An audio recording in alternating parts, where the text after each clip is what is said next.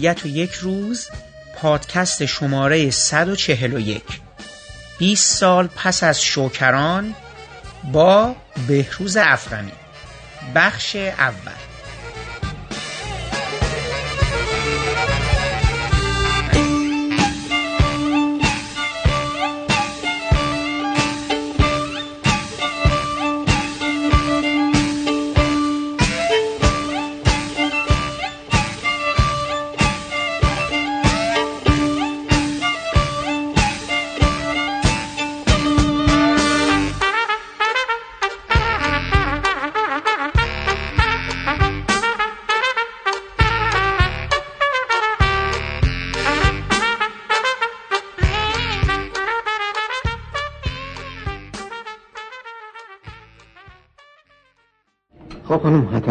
جریان کار گذاشتین؟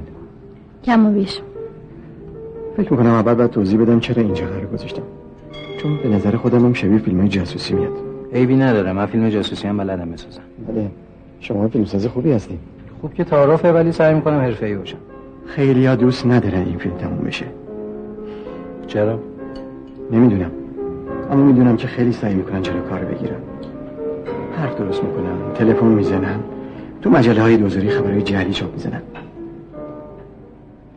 واقعا مثل یه پرونده پلیسی شده. اما من این فیلم رو تموم می‌کنم و دوست دارم با کارگردانی شما تمومش بکنم.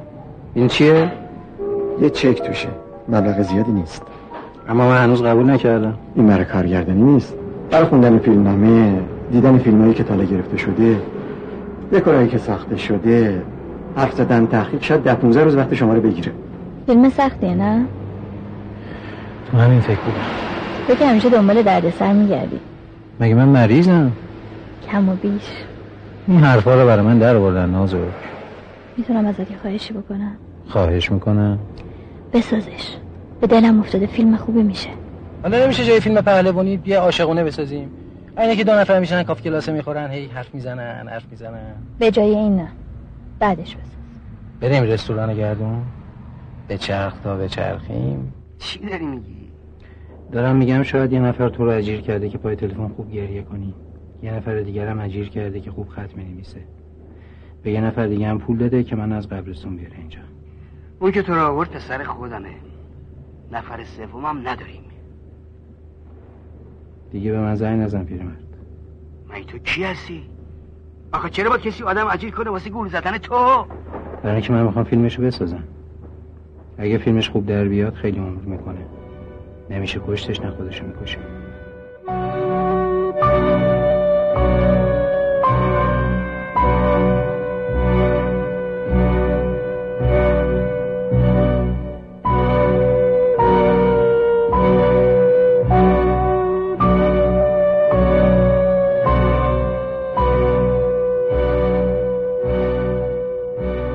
سلام. صرافی زاده هستم و خوشحالم که شما پادکست ابدیت و یک روز رو برای شنیدن انتخاب کردید. بهار امسال فیلم شوکران ساخته بهروز افخمی 20 ساله شد.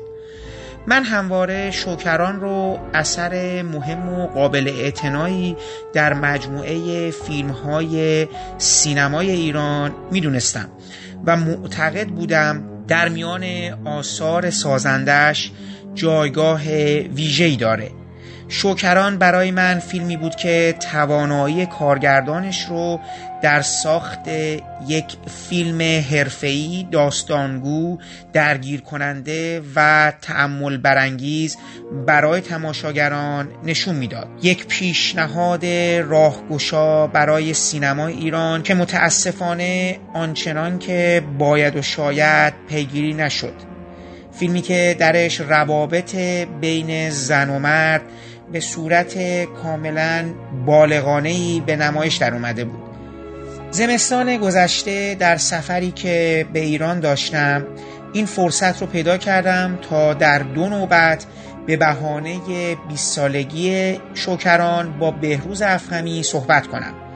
صحبت های ما با همراهی آقای افخمی نزدیک به پنج ساعت طول کشید و این بحث ها البته به فیلم محدود نشد و موضوعات مختلفی همچون سیغه، هجاب و حتی شخصیت مخالفخان خود بهروز افخمی رو هم در بر گرفت که به نظرم شنیدن این بحث های حاشیه‌ای برای شناخت بیشتر تفکرات و اندیشه های این روزهای این کارگردان سینمای ایران نکات فراوانی رو خواهد داشت. به هر صورت شما در این پادکست شنونده صحبت‌های مقدماتی ما درباره فیلم شوکران خواهید بود. در ضمن باید به این نکته اشاره کنم که گفتگوی ما در دفتر کار آقای افخمی انجام شد. که متاسفانه امکان قطع صداهای پس زمینه برای ما وجود نداشت و با وجود تمام تلاش های ما برای این مجموعه پادکست کیفیت صوتی اونها شاید آنچنان که باید و شاید ایدئال نظر شما شنوندگان عزیز نباشه که از این بابت از شما پوزش میطلبم.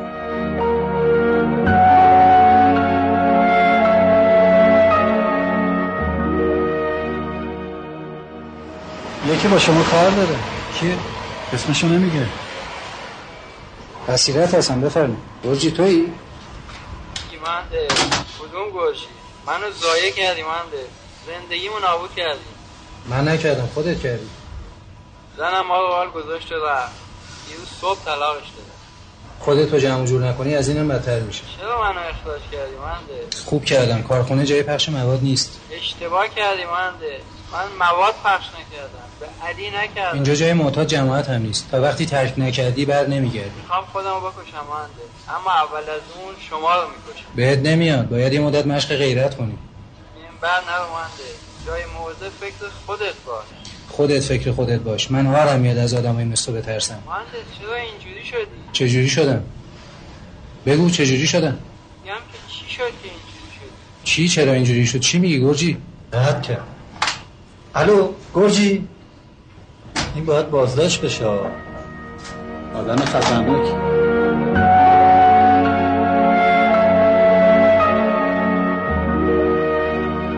چیز خیلی کلی می‌خواستم.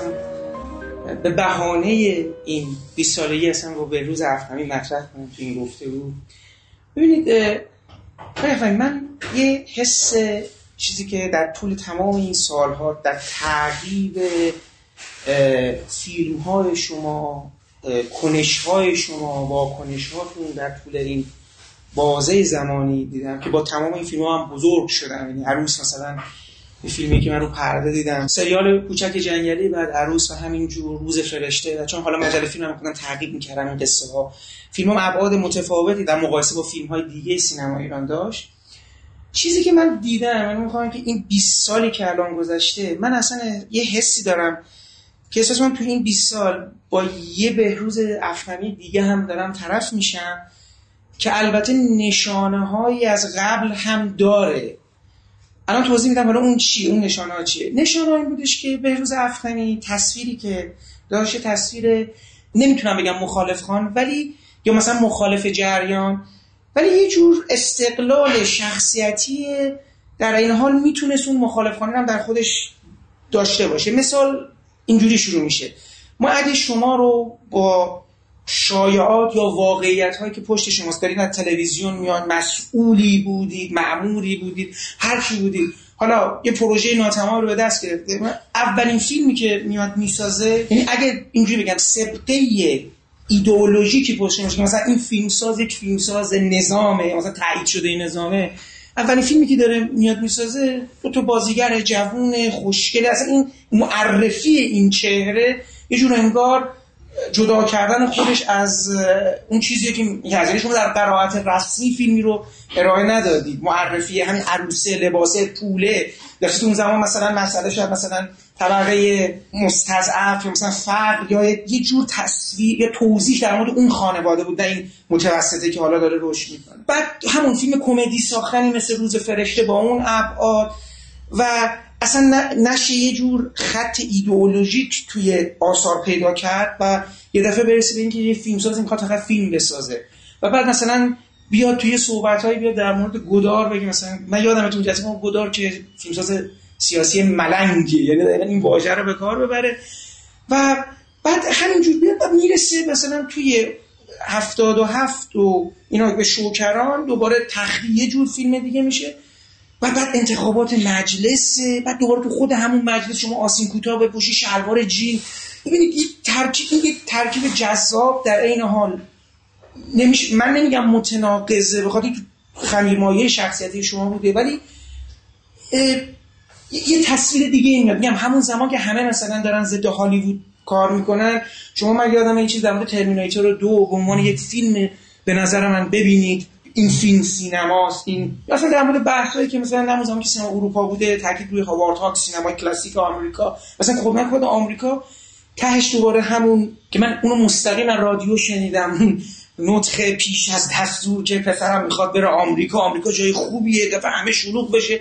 بعد فیلم کروبی ببین اینا بود تا شوکران. می‌خوام بگم تو این 20 سال حالا چی می‌بینم؟ 20 سال میاد تو تلویزیون بعد یه چیزی در مورد شهید آبینی میگه یه چیزی در صادق هدایت میگه. یه یعنی یه تک جمله است که کلا آدمو تحریک می‌کنه و چون کسی هم اون جلو نیست که وارد یه بحث چیز بشه. مثلا در مورد جشنواره کن دگر باشا بعد خود فیلم آذر یه مجموعه صبح در مورد گیاهخواری و همجنسگرایی و نه اینا رو دست میندازون پنچری کوچیک بزرگ. اینا میگم یه چیزی از بروز افخمی برام می‌سازه که احساس می‌کنم اصلا دوست داره این انگولکو و با یه راحتی و آرامشی هم میگه که بعضی وقتی می‌خوان اینا رو بگن یا برافروخته میشن. اون دفعه خدمتتون گفتم این از یک اعتماد به نفس یا از یک پشتوانه انگار میاد که انگار هیچی نمی‌تونه. یا خیلی راحت میگه شما بیا حرفتو بزن. من تو خیلی از این استقبال می‌کنم ولی تو اون بحثایی که شما همواره مطرح می‌کنید بعضا بعضی وقتا به یک جمله میمونه مثل قضیه صادق هدایت. اگر یک نفری که صادق هدایت شناس باشه و جلوی شما بشینه کسی که سمپاته یا نه اصلا اون چیز داره. شاید وارد یه بحث سازنده تری بشه و اون جان کلام شما که حالا صادق هدایت یک بیماری داره یا نداره. اینو میشه از تحلیل کتابهاش خون و شما توضیح بدید. ولی با گفتن این جمله برای اینکه یک جناح فکری یا یک بخشی از روشنفکری این مملکت بخواد تخریب بشه توی رسانه رسمی کشور بدون که بشه جواب بهش داد فکر کنم همش برمیگرده و باعث میشه که دوباره بهروز افخمی بیشتر از ماجرای صادق هدایت یا دگر باشا یا اسخر فرهاد یا همه این جملاتی که پشت سر هم ساخته میشه بیرون بیاد. من حالا می‌خوام خودتون در مورد خودتون وقتی یه جور نگاه می‌کنید در طول این سالها می‌خوام من این روایتی که میگم روایت درستیه یا غلطیه از بهروز افغانی. یعنی آدمی که می‌خواد بقیه رو یه مقدار تحریک کنه و حتی به نظرم شوکران هم چون همون زمان کلی دردسر براش پیش اون پرستار و اینا. از این جای شجاعانه میومد دیگه. حالا بدم شما یه چیزی دارید که دوست دارید این کار رو بکنید. حالا اینجوری هست یا نه؟ یعنی پیش به ناخودآگاه خودتون رجوع کردین ببینید چه یعنی من نمی‌تونم خودم از بیرون ببینم. و نمی‌تونم مثلا درباره خودم ناخودآگاه خودم قضاوت کنم. ناخودآگاه اسمش روشه دیگه بله. ناخودآگاه اگه واقعا ناخودآگاه باشه خدا آدم متوجهش نیست. حالا سطح خداگاه هیچ وقت نیومده. برای فقط من نیستم احتمالاً صدها نفر کنار شده میشه این چی گفتی ناخودآگاه معنای مبهمی داره. در واقع توی روانشناسی فروید مثلا یه جوری راجبش حرف زده میشه توی یونگ یه جور دیگه حرف زده میشه توی مثلا بحثای اخلاقی و بحثای در واقع شرعی و مذهبی خودمون یه جور دیگه ازش صحبت میشه. بنابراین من راجع به این مفهوم یعنی کلمه ناخودآگاه اصولا مشکوکم. نمی‌دونم دقیقا معنیش چیه؟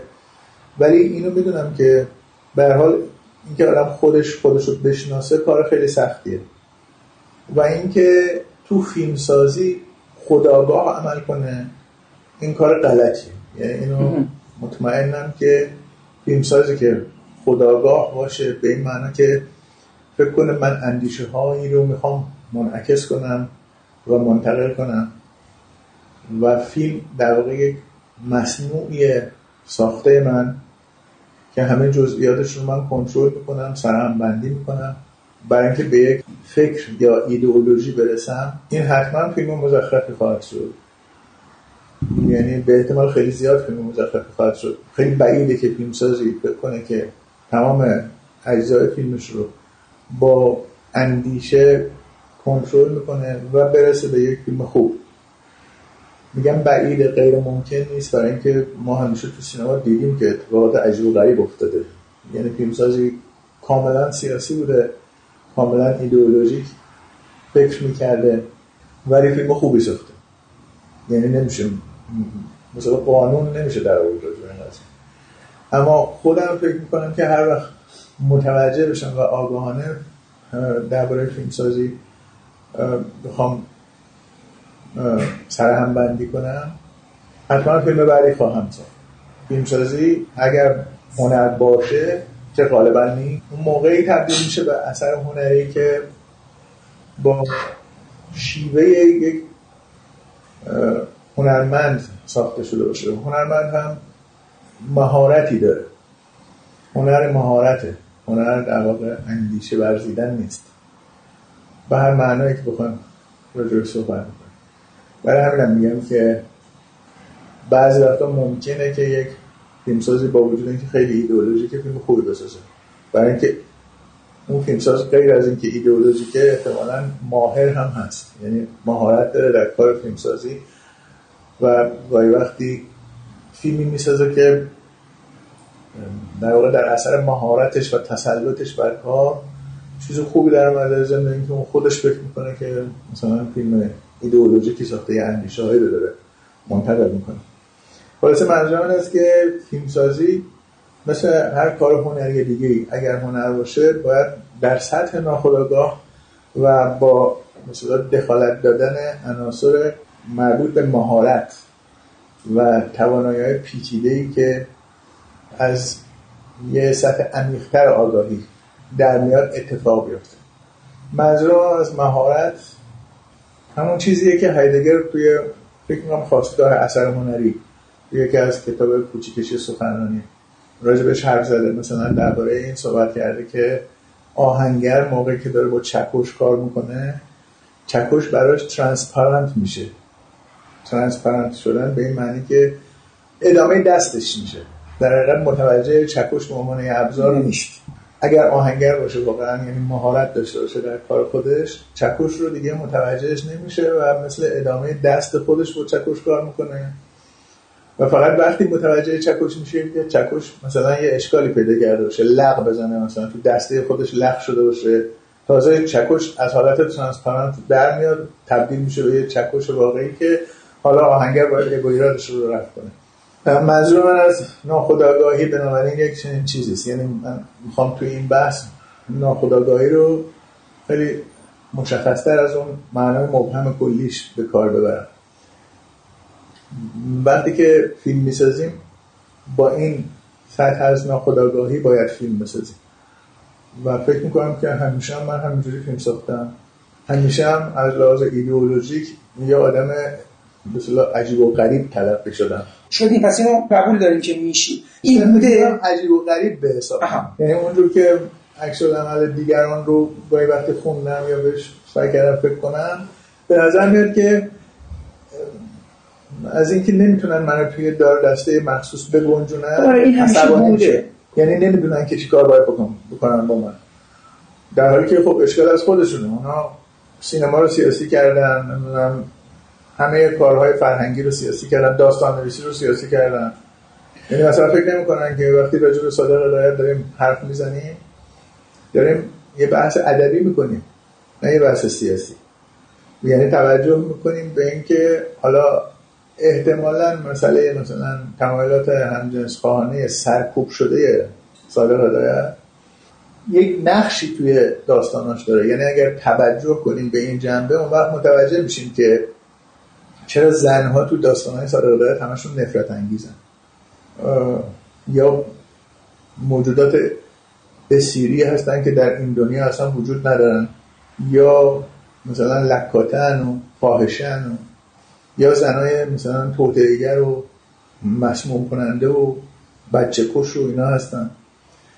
خب اگه وقتی که اینو در نظر داشته باشیم که به این آشکار هم اعلام می‌کرده که تمایلات همجنس خواهانه داره یه معنای دیگه پیدا می‌کنه. یعنی شاید کمک می‌کنه توی این که شما میگید درسته من متوجه هستم ولی احساس می‌کنم بعضی وقتا این چیزی که شما دارید میگید در کمال آرامش که میشه وارد گفتگوی سازنده شد برای شناخت بیشتر صادق هدایت. و با یه تبصره این که اساسا بحث همجنس خواهی یا همجنس گرایی یا دگرخواهی یا هر چیز دیگه آیا حالا در قرائت شما آیا به عنوان یک چیز طبیعیه آیا یک بیماریه آیا یک معضله باید درمان بشه؟ چون الان این بحثا توی ایران که یک بحث نوپایه در اروپا و اینا و آمریکا غرب و شرق و اینا بحث های متفاوتی هست. این که اصلا همجنس خواه بودن یا نبودن صادق هدایت درباره کیفیت ادبی این آثار و ارزشمندیشون یا غیر ارزشمندیشون به نظرم هیچ تأثیری نداره. این یک چیز شخصیه که حالا می شود سویه های روانشناختی بخون یا سرکوب شدهش رو مثل این توی اون آثار دید. مثلا یکی از دوستان ما یه مثال می‌زنه اگه مثلا یک فردی بیاد یک مقاله بنویسه بگه مثلا مجموعه مثلا دارم میگم فیلمساز X رو دیدم و این فرد یک تمایلی مثلا به بت‌وارگی پا داره foot fetishism داره. خب این در موردش گفته آره اینو میشه دید. مثلا تارانتینو رو شما ببینید خب باشه یه بخشی از کارشه. این به معنای نیست کلیت اثر یا مثلا تارانتینو رو بشه حذف کرد. ولی می‌خوام بگم در یک کانتکسی اون بحث مطرح شد حالا تلویزیون.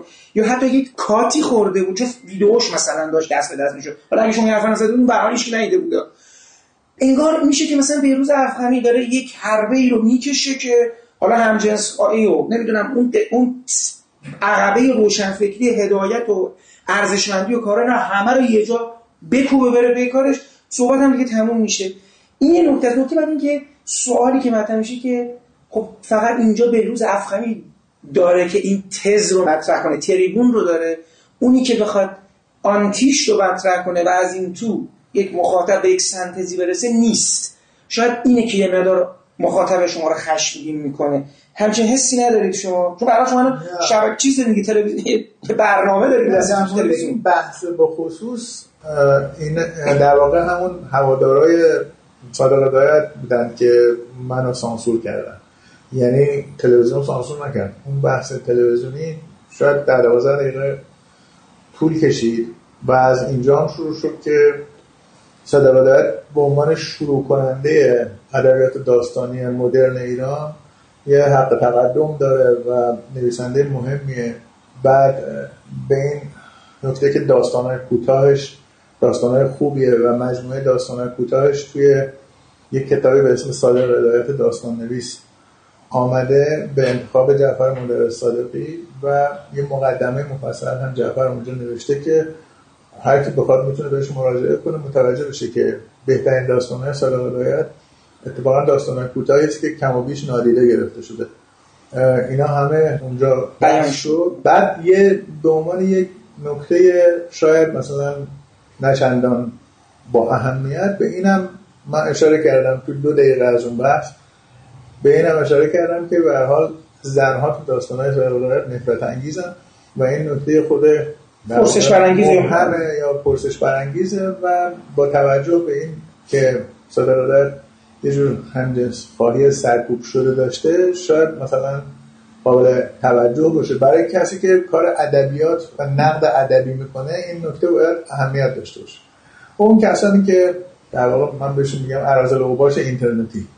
یعنی کسایی که اصلا سواد ندارن مثلا نمی‌دونن سابقه کی بوده.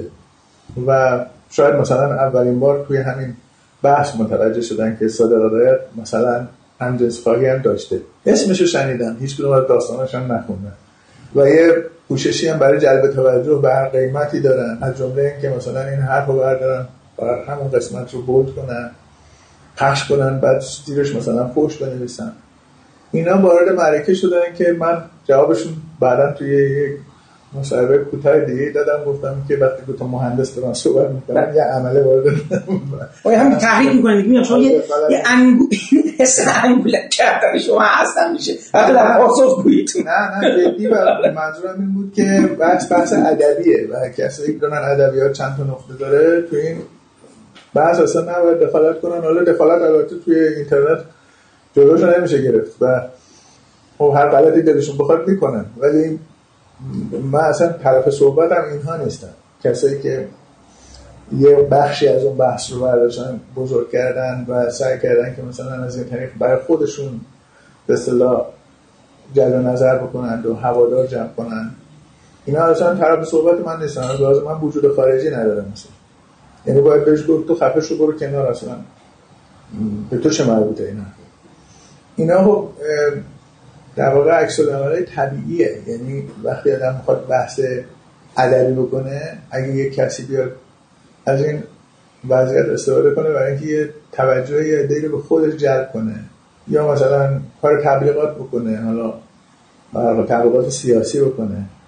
یا هر چیز دیگه ای باید زد تو دهنش. یعنی این یه شیوه ایست از تربیت کردن اشخاصی که چیزی از ادبیات اصلا سرشون نمیشه. فکر نمی کنم که کار بیهوده ایه باید به بسیاری از مردم در همه جای دنیا یاد داد که بالاخره یه چیزای غیر از سیاست یا جلب توجه آنی به خودشون در دنیا ارزش داره. یه کسایی هستن که فیلم به معنی فیلم رو دوست دارن. یه کسایی هستن که ادبیات به معنی ادبیات رو دوست دارن. و اونا وقتی دارن حرف می‌زنن شما اگر مثلا برای مشهور شدن خودتون جلب توجه یک شبه توی اینترنت. بخواین یک حرف مفتی بزنی اون اون طرف ممکنه بزنه تو دهنتون دهنتون خونی بشه. تا مدتها یادتون بمونه. این راه دیگه نداره. این کسی به هنر علاقه داره به ادبیات علاقه داره به سینما علاقه داره غیر رو یعنی کسانی که نااهلن توی این عرصه و دارن سعی می‌کنن یه سو استفاده بکنن یه جلب توجهی بکنن اونا رو برانه. یعنی به شکل خشنی برانه راه دیگه نیست. آره حالا این خشونت هم با سولید میشه دیگه احساس می‌کنم شاید اون مر... نه نه من فکر اون محصول اون واکنش به یه بخش مقطع صحبت شما یا کلا بحث های دیگه یکی اینکه یکی به نظرم بست یافته شدهش نیست. رسانه وجود نداشته. این صداها رو صداها سرکوب شده. میگم مثلا وقتی شما شما اصلا دارید با ادبیات سیاسی صحبت می‌کنید. سرکوب شده. نه نه خب الان که اینترنت ببینید الان خیلی ساده. الان اینترنت این در مورد ایران نیست در مورد همه جای دنیاست. این حجم از حمله های سایبری فقط اینجا نبود. یه گزارش هایی در حتی مقالات گاردین بوده که وقتی مثلا رفتن یه سری افراد که ترول هستن. یعنی همین فحاشان یا عرازل اوباش سایبری هستن. ولی من منظورم اینه که بخشی از این واکنش و خشم که من تاییدش نمی‌کنم چون من ادبیات خودم هیچ نرفتم می‌تونم. یه مقدار فقط می‌تونم بفهمم که شاید در طول سالهای گذشته اساسا صدایی پیدا نکرده یا نماینده ای که بتونه حرفی رو بزنه که اینا می‌خوام. مثلا حتی یه جزئیشون که فقط یه کتاب صادر کرده خونده. من بازم میفهم اونی که اصلا نخونده حرفی نداره برای گفتن و داره پشت یه چیز دیگه پنهان میشه. ولی اساسا چون که مثلا این صدایی پیدا نکرده و نماینده ای نداشته یا حالا محروم شده به حال میشه گفت که صدا سیما تعداد زیادی از به دلیل سیاست هایی که در پیش گرفته در مجموعی از صداها اجازه بیانشون رو پیدا نکردن. ولی وقتی که این شبکه های موازی پادکست ها اصلا تلویزیون خصوصی بود صداهای مقدار بازتر شد خشنتر شد سریح تر شد و اینا هم حالا خورد ریزشه و پس اگه بشه. من فکر کنم شاید این محصول این باشه. وگرنه میگم من حتی یه جور دیگه اون موقع فکر می‌کردم. فکر می‌کردم که اصلا بیاین فکر کنید که بهروز افخمی به واسطه بهروز افخمی بودنش تونسته اسم صادق هدایت رو توی تلویزیون ایران مطرح کنه. چون اصلا اووردن اسم صادق هدایت در یه مقطعی نبود. اسم آدمایی مثل فروغ فرخزاد. اصلا تمام این عقبه روشنفکری هنرمند ادیب شاعر هر چی قبل از انقلاب اووردنشون حتی اسمشون هم چیز نبوده. بعدش حالا آروم مثلا میمی فوش بدن.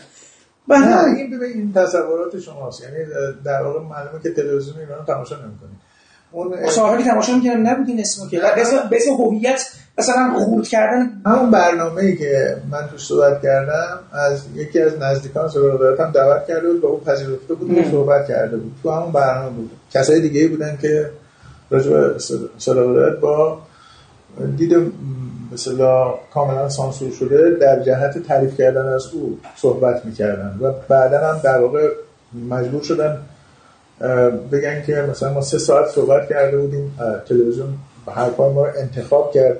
پخش کرد که ظاهرا منظورشون این بوده که باید سه ساعت اجازه می‌دونن که اونا صحبت بکنن. در حالی که حرفایی که زده بودن خب خودش سانسور شده بود. یعنی یه تصور یا یه تصویر کاملا بیعیب و نقصی از صدا رو سعی کرده بودن که ارائه کنن. همون بخشی که پخش شده بود و اون بخشی هم که پخش نشده بود احتمالا همین صورت رو داشت. یا در مورد مثلا فروغ فرخزاد مثلا اینجوری نیست. برنامه های توی تلویزیون که درباره فروغ فرخزاد و شعر فروغ فرخزاد پخش شده برنامه زیادیه و خوبم بیننده داشته توی بیننده های خود تلویزیون. تو فضای اینترنتی که همه چیز سانسور میشه و یه تصویر غیر واقعی سعی میشه از تلویزیون ایران منعکس بشه از فضای فکری ایران منعکس بشه. البته ممکنه به نظر برسه که یه سانسوری توی تلویزیون وجود داره که مثلا این چهره ها رو اصلا اسمشون هم کسی بیاره خیلی یه مقطعی دارم میگم و نه این دیگه عوض خب، شد. بالاخره توی دوره جور دیگه بوده. ولی توی سالهای اخیر اصلا اینطور نیست که مثلا اگر من اسم صادق هدایت رو بیارم یه کار شجاعانه کرده باشم و همین خودش خیلی نکته مثبتی باشه و اینطوری نیست. اصلا الان یه جور دیگه است. به هر حال مطلب اینه که سیاست زدگی و در واقع برشکستگی سیاسی یک گروه هایی که توی اینترنت دارن برای خودشون تصویر احمقانه ای رو منعکس می‌کنن. از عقاید خودشون تصویر احمقانه و دستمالی شده و نخنما شده و بی ارزش و بی فایده شده رو منعکس می‌کنن که مال سی چهل سال پیشه. و خیلی بیشتر از مثلا تلویزیون رسمی برشکستگی خودشون رو نمایش میدن. یعنی همین که فرض کنید که یک دو دقیقه از یه حرف در دوازده دقیقه رو در میارن بزرگ می‌کنن بعد حتی همونم برمیدارن دوباره کوچکترش می‌کنن دوباره جملاتی رو که ممکنه یه نفر کنجکاو کنه و باعث بشه که مثلا اصل حرف رو دنبالش بگرده. باز همون هم سانسور می‌کنن مثلا یه نسخه دو دقیقه و نیمی وجود داره از حرف من بعد یه نسخه یک دقیقه و نیمی وجود داره. همین رو گسترش میدن. خود این در واقع به قول شما باز تولید خشونت می‌کنه یا باز تولید حماقت می‌کنه. یعنی کسانی که فکر می‌کنن که همین حرفا کافیه برای اینکه هم در مورد من قضاوت کنن هم در مورد ساده ولایت و مثلا قضاوتشون در مورد من این باشه که این یه آدم حقوق بگیر و سفارش بگیر تلویزیونیه. ساده ولایت هم حتما یه نویسنده بزرگی بوده که حالا این معمول شده خرابش کنه. اینا خودشون احمقن. یعنی اینا آدمایی هستن که عملا با همین موضعگیری هاشون از لحاظ ادبی خودشون بیارزشن. و نشون میدن که بیارزشن. چه کسانی که اینو مثلا پخش کردن چه کسانی که همین رو نگاه می‌کنن و هیچ علاقه هم پیدا نمی‌کنن به اینکه برن مثلا حالا توی چیز آپارات. تلویزیون مثلا. تلویزیون اصل مطلب رو پیدا کنن گوش کنن شکل کاملش رو پیدا کنن گوش کنن. خب آدمی که اینقدر تنبله یا اینقدر بیسواله از لحاظ ادبی که وقت نمی‌تونه بذاره برای اینکه مثلا اصل مطلب رو حداقل گوش کنه این خودش ابلهه. من میگم اینجوری آقای افغانی. افراد مستعدن. شما هم بهشون کارت می‌دید اونی که اون ور بود موقعی که شما رفتی مجلس آسین کوتاه تنتون بود آمریکا اون کسی که می‌خواست ببینید نکته جذاب برام بهروز افهمی اینه. من نمی‌خوام دیگه وارد همون بحثش بحث اون شوکران بود. من فقط به این مثال زدم. شما همیشه خودتون بودید. من خودم واقعا هیچ فکر نکردم که همین آدم سفارشی هستین آدم هل داده شده ای هستین تو این چیزا. همواره خودتون بودیم یه حرفایی هم که زدید و اینا حالا میگم اون بار پیش میگم همیشه یه بخشش رو به عنوان شیطنت میذاشتم چون می‌دونم و دیدم که شما یه احساس این قلیان و تحریک و اینا هم هست. حالا شاید باید فیلمساز اینقدر یه چیزی باشه که آشوبی رو در و اون در خفتگان آبی رو توی مون یه چیزی بندازه. ولی میگم اون زمان که همه مثلا خیلی ایدئولوژیک و چیز بودن و اینا هم که شما شلوار جین می‌رفتیم بعد خودش شما راحت بودیم دیگه. حالا مثلا نمی‌دونم که قانون مجلس ایران لباس رسمی داره یا نداره. شما رفتین هم یا مثلا آسین کوتاه یا مثلا خیلی عجیب بود اصلا. حالا این 20 سال من فقط یه سوال کنم خودتون فکر می‌کنید که تو این 20 سال هواشی کارهای شما یه مقدار بیشتر از خود کارهای شما دیده شده؟ چون ببینید شما یه پروژه فرزند صبح دارید که خودش خودش به حاشیه شد. یعنی من آرزو دارم همیشه حتی اون فیلم حاشیه رو یه روز ببینم فقط ببینمش. سریال تلویزیونیتون رو من دیدم در مورد آتش نشان ها که خب حالا به نظرم اونم یه ایده های جالبی توش داشت ولی شبکه پنج پخش کرد دیگه درسته؟ برای من هشت قسمت اول آه هشت قسمت بوده آره فصل من فصل دوم ندیدم تا اونجا که اون فردی که معتاد شده بود تلخم تموم شد. یه خودم نتونست اعتیادش ترک کنه. درست هم میگم درست. خب گاوخونی که اصلا یه کار عجیبیه بعد از شوکران. من شخصا اعتقادم اخته اوج فیلم سازی شما که در حقیقت بلوغ اون جایی بود که من دیگه واقعا افغانی رو خیلی دوست داشتم. پیشنهاد مدلی از جنس تختی و شوکران بود. این دوتا به نظر نقطه قله کار شما بود و یعنی بعد دفعه آرزو داشتم که یک جنس فیلمسازی که حالا در ادامه توضیح میدم پیگیری بشه که نشد چون یه کار بسیار تجربی بعدش اومد. بعد یه تختی شد یه وقفه افتاد که احتمالا بخاطر چیز مجلس بوده. بعد این آذر و دیگه برنامه های تلویزیون عنوان یک روبا بله روبا که دیگه اصلا اصلا خاطرم رفت متاسفانه. که اونم خیلی نقد شد دیگه ندیدمش. یعنی متاسفانه ندیدم. خیلی دوست داشتم چون من روز شیطان شما رو دوست دارم به عنوان فیلم پلیسی. و دوست داشتم ببینم که این چجوری شده این پلیسی که داره توی مثلا دهه 80 اواخر دهه 80 ساخته میشه چجوریه با اون فیلمی که دهه 70 مثلا ساخته شد و خب آذر بود که عجیب دوباره یه فیلمی بود نمی‌تونستم توی کلیت آثار افغانی جاش بدم. و خب حالا دیگه بعدش برنامه تلویزیون آره اونو دیدم. آره اونم اونم دیدم. بله کمدی جذابی بود برام اون موقع خنده حالا خیلی شبیه سند برام ساخته شد و اینا. پروژه دردسر یعنی میگم کارهای سختی هم شما همیشه چیز انگار دوست دارید که فیلمسازی براتون یه چالش هم هست.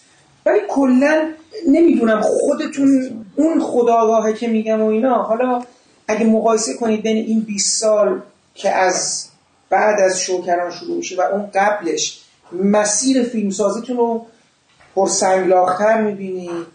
خودتون احساس کنید قبلا مسیر راحتتری رو داشتید. یعنی اگر اون شوکران رو امتداد پیدا می‌کرد یعنی اصلا اعتقاد داریم 20 سال امتداد شوکرانه. یعنی این اصلا هیچ امتدادی لازم نیست وجود داشته باشه. یعنی من به فیلمسازی به عنوان یک کار پیوسته نگاه نمی‌کنم. هیچ وقت. من یاد چیز میفتم یاد یه چیزی که لی براکت در مورد هاکس گفته. لی براکت می‌دونید فیلم نامنویس خیلی از فیلم های هاکس. اسمش هم به نظر مرد میاد به خاطر اینکه وسترنای خیلی عجیب غریب هاکس رو نوشته. ولی زنه. مثلا فیلم نامه کچ 22 هم لیبراکت نوشته. برای خیلی از فیلم سازهای خیلی روشن فکر. مثلا فیلم آره مکید و میلر. رابرت آلمن هم لیبراکت نوشته. یعنی خیلی در این حال فیلم نویس مثلا مدرن و اینها هم هست. بعد راجع هاکس میگه این آدم دیوانه هی سعی می‌کرد که فیلم های خودش رو دوباره بسازه. یعنی داستانهایی که قبلا ساخته و به نظر خودش موفق در آمده دوباره به یه صورت دیگه اسما رو عوض کنه یه فیلمنامه جدید بنویسه بسازه. برای همین ریو براوو رو چند بار ساخت. یه بار به اسم ریو لوگو یه بار به اسم الدورادو و موقعی که می‌خواست الدورادو رو بسازه هنوز مثلا 4 5 سال بیشتر از ساختن ریو براوو نگذاشته بود و ما هی اعتراض میگیم بهش که چرا می‌خوای اینو دوباره بسازی می‌گفت که خوب داستانش خوبه و روابطش خوبه و اینا. ما گفتیم که اصلا ببین این داستان مال تو نیست دیگه. این مال مثلا فلان کمپانیه. چون فیلم مال فلان کمپانیه. و اونا می‌تونن شکایت کنن که داستانشون رو دوباره ساختیم. چون فیلم تعلق مالیش با فلان کمپانیه او خب میریم می‌خریم. از اون کمپانی حق دوباره سازی این داستان رو می‌خریم. رفت داستان خودش رو از کمپانی که قبلا برای ساخته بود دوباره خرید دوباره با یه تغییراتی داستان جدیدی نوشت که خیلی شباهت به ریو براو داشت. و این کار برای این می‌کرد که فکر می‌کرد که مردم فیلم قبلی رو فراموش کردن.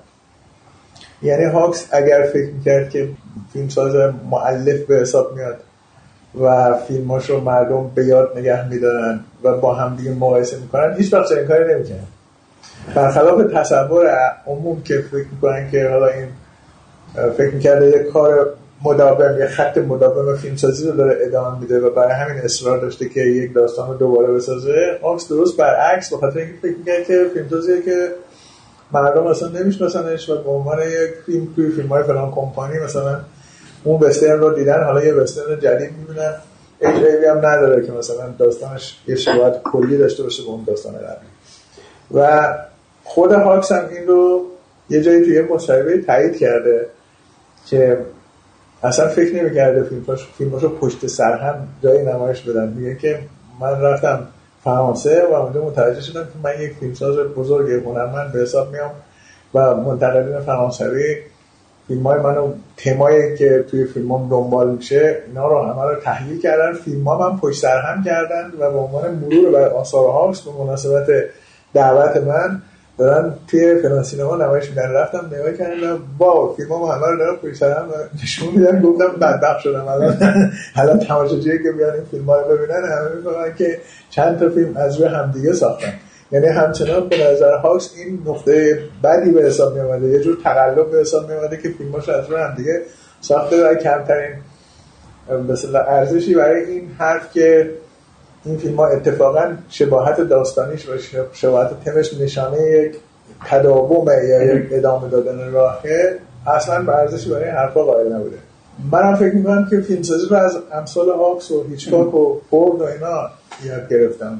رفتارم عجیب و غریب بودنم هم شاید مثلا شباهت داشته باشه به اونا. اینکه تبلیغاتچی خوبی هم هستم یعنی اینم که جلب توجه کنم مخصوصا موقعی که می‌خوام فیلم بسازم. اینم شبیه هیچکاک یا فورد. فوردم خوب بلد بود که این کارا رو بکنه. یعنی فورد با وجود اینکه خیلی کم مصاحبه می‌کرد ولی هر وقت مصاحبه می‌کرد حرفاش خیلی جنجالی بود و جلب توجه می‌کرد یا حتی عصبانی می‌کرد.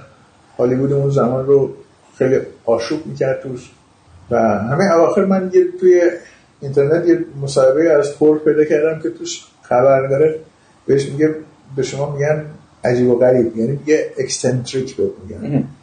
انقدر فورد گیر میده به این خبرنگار بیچاره. میگه منظور چی بود به من گفتی eccentric و همینجوری ادامه میده. ول نمی‌کنه طرفو یعنی از eccentric نمی‌گذره و حاضر نمیشه که رضایت بده. میگه نه من کاملا فیلمم فیلم سازم کارگرم دارم کارم می‌کنم. یعنی چی؟ برای چی به من گفتی eccentric در حالی که به حال این مفهوم eccentric یعنی عجیب و غریب بودن با وجود اینکه الان شاید در مورد فورد عجیب باشه. یعنی خیلی از کسایی که فورد رو اصلا ندیدن نمی‌فهمن. همینجوری درباره یه آدمی که فکر می‌کنن که خیلی فیلمساز کلاسیکیه صحبت می‌کنن.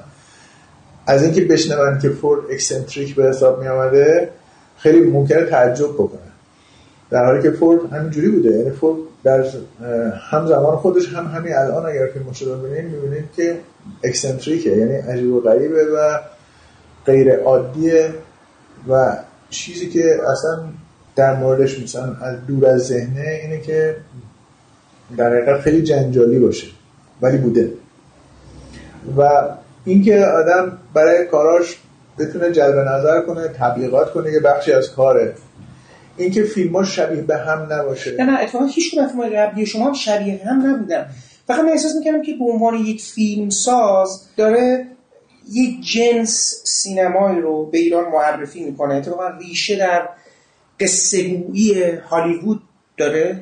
ریشه در حالا ریشه در یک جنس سینمای این طرز صحبت کردن به نظر من کلیشه ایه یعنی شما وقتی لفظ هالیوود رو به کار می‌بری یک کلیشه رو در نظر داری که اصلا حتی اگر وجود خارجی داشته باشه این کلیشه به اون فیلمسازایی که من بهشون علاقه دارم ربطی پیدا نمی‌کنه. یعنی هالیوود اگر واقعا وجود داشته فورد جزش نبوده. هیچکاک جزش نبوده. هاکس هم جزش نبوده. یعنی این فیلمسازا که اتفاقا تو کالیفرنیا کار می‌کردن توی لس آنجلس کار می‌کردن و توی استودیو هالیوودی کار می‌کردن. جزء هالیوود به اون معنایی که بالاخره تو ذهن شما هست نبودن. و فیلمسازای نیویورکی که اصلا نبودن. نه اون که بعد. یعنی فیلمسازای نیویورکی بعدا هالیوود رو متحول کردن. کرد بخشی از صنعتی میشن ولی در حال اونا هم ادعای استقلال داشتن و دوست نداشتن جزو هالیوود به حساب بیان حتی وقتی هالیوود رو متحول کرده بودن.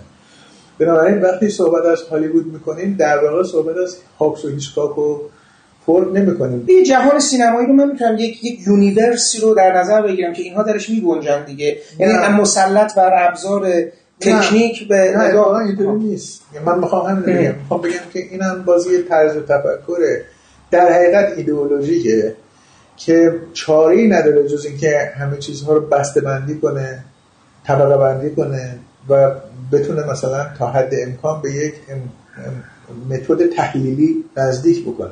یعنی شما موقعی که بالاخره فکر کنید که باید با روش های پوزیتیویستی روش های در واقع یعنی روش تحلیلی بخواید یه موضوعی رو بررسی بکنید باید بسته بندی کنید باید طبقه بندی کنید. بنابراین مجبورید بگید که در یک چشمانداز نهایی یا یک تحلیل نهایی هیچکاک جزء هالیوود به حساب میاد. هیچکاک هیچ وقت هالیوود به حساب نمیاد چه موقعی که فیلم انگلیسی می ساخته که اصلا تو هالیوود نبوده چه تو نیمه دوم کارش که آمده بوده تو هالیوود و همیشه هم خودش به درستی احساس می‌کرده هم دیگران احساس می‌کردن که یه غریب است. هیچگاه هیچ وقت سینمای آمریکا به طور کامل پذیرفته نشد. و در انگلیس هم دیگه بعد از اینکه انگلیس رو ترک کرد هیچ بخشیده نشد. برای ترک کردن انگلیس و رفتن کار کردن توی امریکا. و همیشه احساس می‌کرد که می‌خوان جلوشو بگیرن و می‌خوان جلوی فیلمسازی مورد علاقه خودش رو بگیرن. برای اینکه مثلا متوجه بشین که هیچگاه چقدر در حقیقت بیگانه بوده با هالیوود و داشته ساز مخالف می‌زده هم فیلم هیچکاک رو ببینید. فیلمی که راجع ساخته شدن فیلم سایکوه بله. یعنی دوره ای که هیچکاک داره سعی می‌کنه فیلم سایکو رو بسازه. و با وجود اینکه خود این فیلم هم تا حدودی سانسور شده است و سعی می‌کنه یه تصویر در حقیقت یه خورده جنبه های نفرت انگیزی به هیچکاک نسبت میده که فکر می‌کنم واقعیت نداره. اما به این نکته کاملا اونجا اشاره شده و شما می‌بینید که هیچکاک از خود استودیو و کسایی که می‌خواستن سرمایه گذاری کنن برای ساخته شدن یه فیلم کوچیک مثل سایکو با هزینه حدود مثلا 500 600 هزار دلار. چطور استودیو پول بهش نداده؟ موافقت نکردن.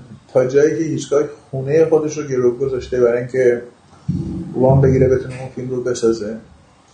و تا دستگاه سانسور اون موقع که در مورد تک تک نماهای صحنه همون توی فیلم و خیلی از دیالوگا و خیلی از جزئیات فیلم مجاز نمی داشته و مجبور کرده هیچگاه به تغییراتی و سازش هایی با دستگاه سانسور.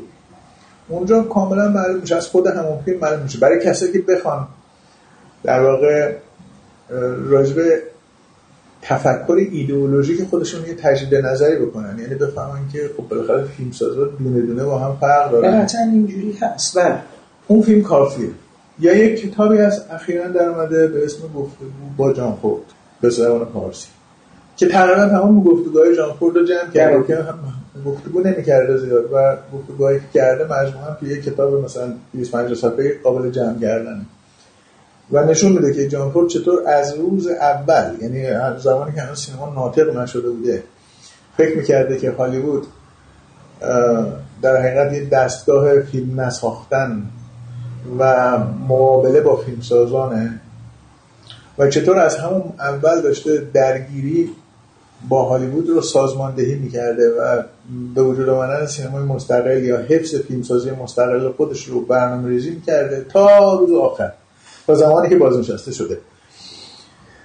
و بازنشستگی اینا صورت قهر داشته. یعنی حالت اینطوری داشته که دیگه اینا موفق شدن. اینا دیگه نمی‌ذارن من فیلم بسازم. حالت اینطوری. بنابراین من اصلا این طرز تفکر رو که این فیلمسازها داخل در یک سپهری هستند که مجموعا میشه اسمش گذاشت هالیوود اصلا قبول قبول هالیوود در واقع فیلمسازی سفارشی جهوداست. اینجوری بله اون چی که شاید بهش بشه گفت هالیوود اون برنامه ریزی یهودیان برای تسلط بر سینما که خیلی از فیلمسازهای جهود هم ازش فرار میگردن. یعنی یه تعدادی کسانی که بالاخره فکر می‌کردن که دنیا رو با پول می‌خوان اداره بکنن و کشور اسرائیل رو هم تأسیس کردن اینا 20 سال قبل از تأسیس اسرائیل دیگه فکر می‌کردن که بر هالیوود کاملا مسلط شدن. یعنی سینمای موجود در کالیفرنیا رو کلیاتش رو دست گرفتن. حالا اینکه این دست گرفتن در جهت اهداف خود اونا که اهداف کاملا ایدئولوژیک بوده چقدر واقعا به نتیجه رسیده این یه بحث طولانی می‌خواد. برای اینکه خیلی فیلمسازای یهودی هستند که به هیچ وجه زیر سلطه این در واقع پول و ایدئولوژی سهیونیسم نرفتند. یکیش خود پولانسکی که تا آخرش هم یعنی زمانی که مثلا سالها بود از لهستان بیرون آمده بود و توی امریکا داشت فیلم بعد رفت فراریش دادن رفت اروپا فیلم ساخت تا زمان فیلم پیانیست هیچ فیلمی که بش بش بشه گفت که سفارش در واقع همون سلطه سهیونیستی است در هالیوود نساخته بود. و خود فیلم پیانیست هم فکر نمی کنم فیلم در واقع سفارشی کاملا یک سویه به حساب بیاد. یعنی فیلمسازیه که اصلا ارزشی برای این تسلط سهیونیستی قائل نبود و نیست. و همیشه هم سعی کردن بخرنش رشوه بدن بهش مجازاتش کنن فراریش بدن اذیتش کنن. یعنی همین مثلا سلطه که پر از حسادت و قتل و جنایت هم هست. یعنی مافیای خودش رو داره. با پولانسکی نمی‌دونه چی کار باید بکنه. برای اینکه مستقله. با دانسیدل نمی‌دونم چی کار باید بکنم. برای اینکه دانسیدل هیچ وقت با وجودی که فیلمساز یهودیه هیچ وقت فیلمی نساخت که بشه گفت که کمترین شباهتی به یک فیلم سفارشی برای مثلا همین تسلط همچنین که کوبریک هم فکر کنم شما این رو فکر کنم. بله بله کوبریک هم میشه داخل این.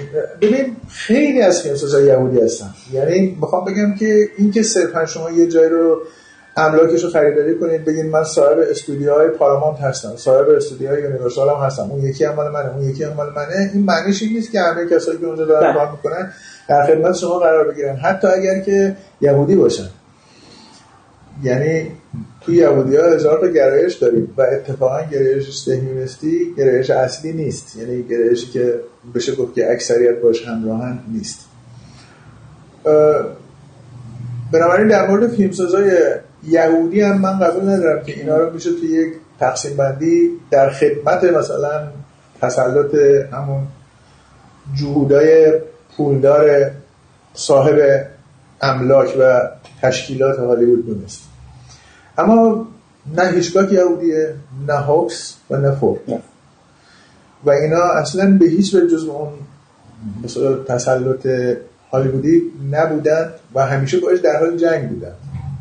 منتها جنگی بوده بر اساس حفظ استقلال شخصی. یعنی جنگ ایدئولوژیک نبوده اینطوری نبوده که بگن که ما مثلا می‌خوایم یهودی ها رو بیرون کنیم از هالیوود به خاطر اینکه اینا لا مذهبن مثلا ما مذهبی هستیم. نه این فورد بالاخره آدم مذهبی بوده. ولی اینطوری نبوده که اینا فکر کنن که یک جنگ مذهبی یا ایدئولوژیک رو دارن سازماندهی می‌کنن. هیچ کدوم از سه تا فیلمساز ایدئولوژیک نیستن اصلا. با وجود اینکه دو تاشون به نظر میاد که مذهبی هن. یعنی هیچگاک و فورد و یکیشون قاعدتا اون چه که از فیلماش برمیاد این است که اصلا میانه با مذهب نداره. لا. نه به طور مثل ایدئولوژیک ولی به طور غریزی به نظر میاد که بی خداست حالا بهتر اینجوری بگم که پس ما هم هالیوود رو اگه بذاریم کنار برای بهروز رفتن کسی بوده که نگاه شاید مثلا الگوی روایی الگوی بسری الگوی پردازش قصه و شخصیت و اصلا سینمایی که مطلوبشه مثلا چیزی از جنس گودار یا بونوئل یا اون جنس سینمای اروپایی نبوده. نه بازم بازم این غلطه. پس همین رو بله به خاطر اینکه بونوئل اصلا فیلمسازی خیلی شبیه به هیچگاک با یک تربیت جزویتی مذهبی شدید. از اون نظرهای باز من دارم از او تقلید می‌کنم. یعنی این حالت اکسنتریک که مثلا در مورد من هم ممکنه وجود داشته باشه بونوئل به شدت داره. جمله مشهورش که میگه خدا رو شکر که من خدا نشناس هستم. خودش نشون میده که چطور مرض انگولک کردن و آزار دادن داشته. برای اینکه چطور آدم می‌تونه خدا رو شکر کنه در حالی که ادعا می‌کنه خدا نشناسه. حتی الگو رفتاری به منظور نبود. الگوی خود فیلم سازی و اینا. فیلم سازی فیلم سازی خیلی در واقع داستانگوی جذابیه. توی فیلم های آخرش به نظر میاد که داره دیگه همه رو مسخره می‌کنه. البته خب من هنوز به سن نمی‌دونم همه مسخره کردن نه راجب آذرم یه جوری داشتین خیلی رو مسخره می‌کرد آره ولی توی سن 70 75 سالگی که بونوئل شروع کرد اون فیلم های آخرش مثلا شبه آزادی و بعد میل مبهم هوس و اینا رو ساخت. جذابیت پنهان و بله. بورژوازی. اونجا به نظر میاد که اصلا دیگه حوصله فیلم سازی به معنای اینکه یه داستان درستی سرهم کنیم و اینا هم خیلی نداره ولی تو فیلم های قبلیش مثلا شما فراموش شدگان رو نمی‌دونم دیدید بله بله اون فیلم که رابینسون کروزو و اینا که فیلم های های خیلی قدرتمند داستانگوی بسیار ماهرانه ساخته شده هستن. و بعد مثلا تو دهه 60 فیلم های مثل دو تا شاهکارش بلدوژور و تریستانا فیلم هستن که به نظر میاد که با داستان های وهمی سر و کار با جنبه تیره جنسی دارن شوخی می‌کنن و رفت آمد می‌کنن اینکه اینم در نظر بگیریم بونوئل کمونیست بوده. تا آخر عمرش هم من نمیم به چی واقعا خیلی وفادار ولی به خیلی چیز از وفادار. نه اتفاقا اینم تصویریه که از بونوئل در واقع تصویر کلیشه‌ایه که درست شده و سانسور شده تصویر واقعی است. چون بونوئل می‌دونید که عضو سازمان اطلاعات جمهوری اسپانیا بوده. یعنی مأمور اطلاعاتی سطح بالایی بوده که در واقع مدیرای اطلاعاتی بوده. و درست به دلیل اینکه بحث اطلاعات امنیت باید همراه با پنهانکاری و خفیه باشه بونل هیچ وقت راجع به این جنبه از به کارش و دوران خدمتش به عنوان مأمور سطح بالا یا یکی از مدیرای دستگاه اطلاعاتی جمهوری اسپانیا صحبت نکرده. او به دلایل مشخص خودش صحبت نکرده و دیگران هم طبیعتا به خاطر اینکه می‌خواستن یه تصوری از بونوئل به عنوان یک فیلمساز شورشی که درسته که عضو حزب کمونیست بوده ولی با حزب کمونیست همش درگیری داشته و می‌خواستن خلاصه این تصویر رو درست کنن که بونوئل کمونیست نبوده. این هم دیگران یعنی طرف فرض جشنواره کن و رفقای فرانسوی بونوئل سعی کردن این جنبه رو به دلایل خودشون سانسور بپوشن و در نتیجه می‌خوام بگم که تصویری که از بونوئل وجود داره الان شما بهش اشاره کردید این تصویر سانسور شده ایه. ضمن اینکه راجبه گودار هم من همه شوخی هایی که کردم یا مطلب هایی که گفتم راجبش معنیش این نیست که فیلمساز نابلدیه. گودار در حقیقت بیشتر از فیلمساز بودن بلد بوده که تبلیغات بکنه و جلب نظر راجع به شخصیت خودش بکنه. یعنی این شاید برای بیشتر از فیلمسازیش براش اهمیت داشته. ولی در حال فیلم های اولیه گودار از نفس افتاده تا پیروی دیوانه فیلم های خیلی خوبی هست فیلم های در واقع هستن شیوه جدید فیلمسازی رو که بعد از دوربینای سبا که بعد از جنگ دوم جهانی امکان پذیر شده بود و بعد از آمدن تلویزیون اصلا گرامر فیلمسازی می‌تونست تغییر کنه گودار توش راهگشایی کرد. خب حالا این تمام اینا بحث مقدماتی می پس اینو شما می‌خوام بگم که این 20 سالی که از شوکران گذشته شما عملا در امتداد قبل می‌بینید و خودتون یعنی اون سوالم یه بار دیگه تکرار می‌کنم. مسیر حرکتی شما برای فیلم سازی یا کار با تلویزیون چون برای سریال بعدی یه سریال ساختین و اینا اینو شما پرسنگلاخ می‌بینید هموارتر شده. نه یعنی خودتون فیلماتون رو اگه مقایسه بکنید این 20 سال تا قبل از شروع کردن و بعد دیگه اینجا می‌تونید یه داوری داشته باشید و ارزش گذاری کنید. و کفه تدارزو رو چجوری برای خودتون؟ فیلم ها همیشه یه جور ساخته شده. یکی از رفقا میگه که چند وقت پیش فیلم عروس رو دیدم. به نظر اومد که تو تو 28 9 سالگی البته اشتباه می‌کرد. فیلم عروس تو 34 سالگی من ساختم 33 سالگی ساختم. تو تو اون سن و سال همینقدر از لحاظ تکنیکی مسلط بودی که الان مسلطی و همین قدم از لحاظ فیلمسازی پیچیده و عجیب و غریب بودی که همین الان هستی. فکر می‌کنم اینطوریه یعنی که میگم خودم که از بیرون نمی‌تونم ببینم ولی کسی بشینه همه این فیلم رو حوصله داشته باشه پشت سر هم نگاه کنه فکر می‌کنه که این همون فیلمسازه و کاملا معلومه. ضمن اینکه خودش هیچ کوششی برای ساختن فیلم های شبیه به هم. نداره. یعنی اتفاقا برعکس سعی می‌کنه هر فیلمش مثلا متفاوت باشه با فیلم قبل. برنامه بامدادی بخش فارسی صدای آمریکا را که از واشنگتن تنظیم شود. با گزارش خبرنگار بخش فارسی صدای آمریکا در لس آنجلس پیمی بابا آقای مدیر گفته از فردا کسی با کوله پشتی مهندس را ندن باز میگه اصلا شنیدی؟ از فردا همه باید با کیف دستی برم مدرسه فهمیدی؟ چرا؟ آها آقای مدیر گفته کوله پشتی ایرانی نیست. آقای مدیر نگفت کتاباتون رو بزنید تو بخچه سلام دست نباشه بله. بود در مونده نباشه جوان. جوان خودتی. چطور شد؟ پیر شدی؟ تر خانم. هوا این داده شما رو داشته باشم داره خودشو می‌ذاره به موش مردی. شما نگران نباشین. حواسم جمعه ای بابا همه عالم می‌دونم ما کبریت بی خطریم کبریت بی خطر یعنی چی؟ یعنی بابا جونت امروز وقت برگشتن یکی به دستی برای یاسر می‌خره. بابا جونش امشب دیر میاد. اسم مدیرتون چی بود؟ آقای پرویز. به آقای پرویزی سلام برسون. بگو آدم به حکم عقل از وسیله استفاده می‌کنه که راحت تر باشه. ماما. خیلی خوب مامان جان. خودم برات می‌خرم. بفرما. نگفتم کبریت بی خطرم بایدم باشه اگه تو نخرم خودم واسش می‌خرم. خیلی راحت باشه آب می‌خوام. یاسر جون مدیرتون نگفته آب تصفیه شده نخوریم؟ محمود. گلجین گفته شکلات نخوری خب پس ما بریم سر شوکران بعد از حرفون توی بخشای اولیه یه تختی جایی که جمشید گرگی میاد میشینه روبروی فیلمساز که فریبا در میاد فریبا در میگه آره می‌خوام یه فیلمی بسازم. میگه یه تختی رو بساز. بعد میگه نه می‌خوام یه فیلمی بسازم. آدما بشینن جلوی هم دیگه چای بخورن حرف بزنن. که همونجا این به نظر میاد که داره آره شوکرانه. خب حالا تختی جو متافیلم هم بود دیگه جو فیلم در فیلم ساختن و اینا. من موقعی که فیلم شوکران رو دیدم خیلی شگفت زده شدم. یعنی اتفاقا فیلم تو حوزه هنری هم دیدم. شگفت زدگی من این بود که به شدت فیلم رو به لحاظ شخصیت ها داره به یه چیزایی اشاره می‌کنه که پنهان مونده. این بحران چهل سالگی یا بر میان سالی و این تمایل مجدد به یک رابطه. یه جور تجربه که من در اون سن نگذرانده بودم ولی می‌تونستم ببینم و چون قامت اون فردی که داشت یه جور مدیر دولتی بود و یه آدمی که خواستهای ایدئولوژیکی داره بعد یه خواستهای غریزی پیدا می‌کنه و این ترکیبش توی اون فیلم بسیار درست برای من ارائه داده شده بود. اساسا یه فیلم در سوء تفاهم هم بود. یه سکانس ویژه‌ای تو شوکران هست. مهندس بصیرت نشسته.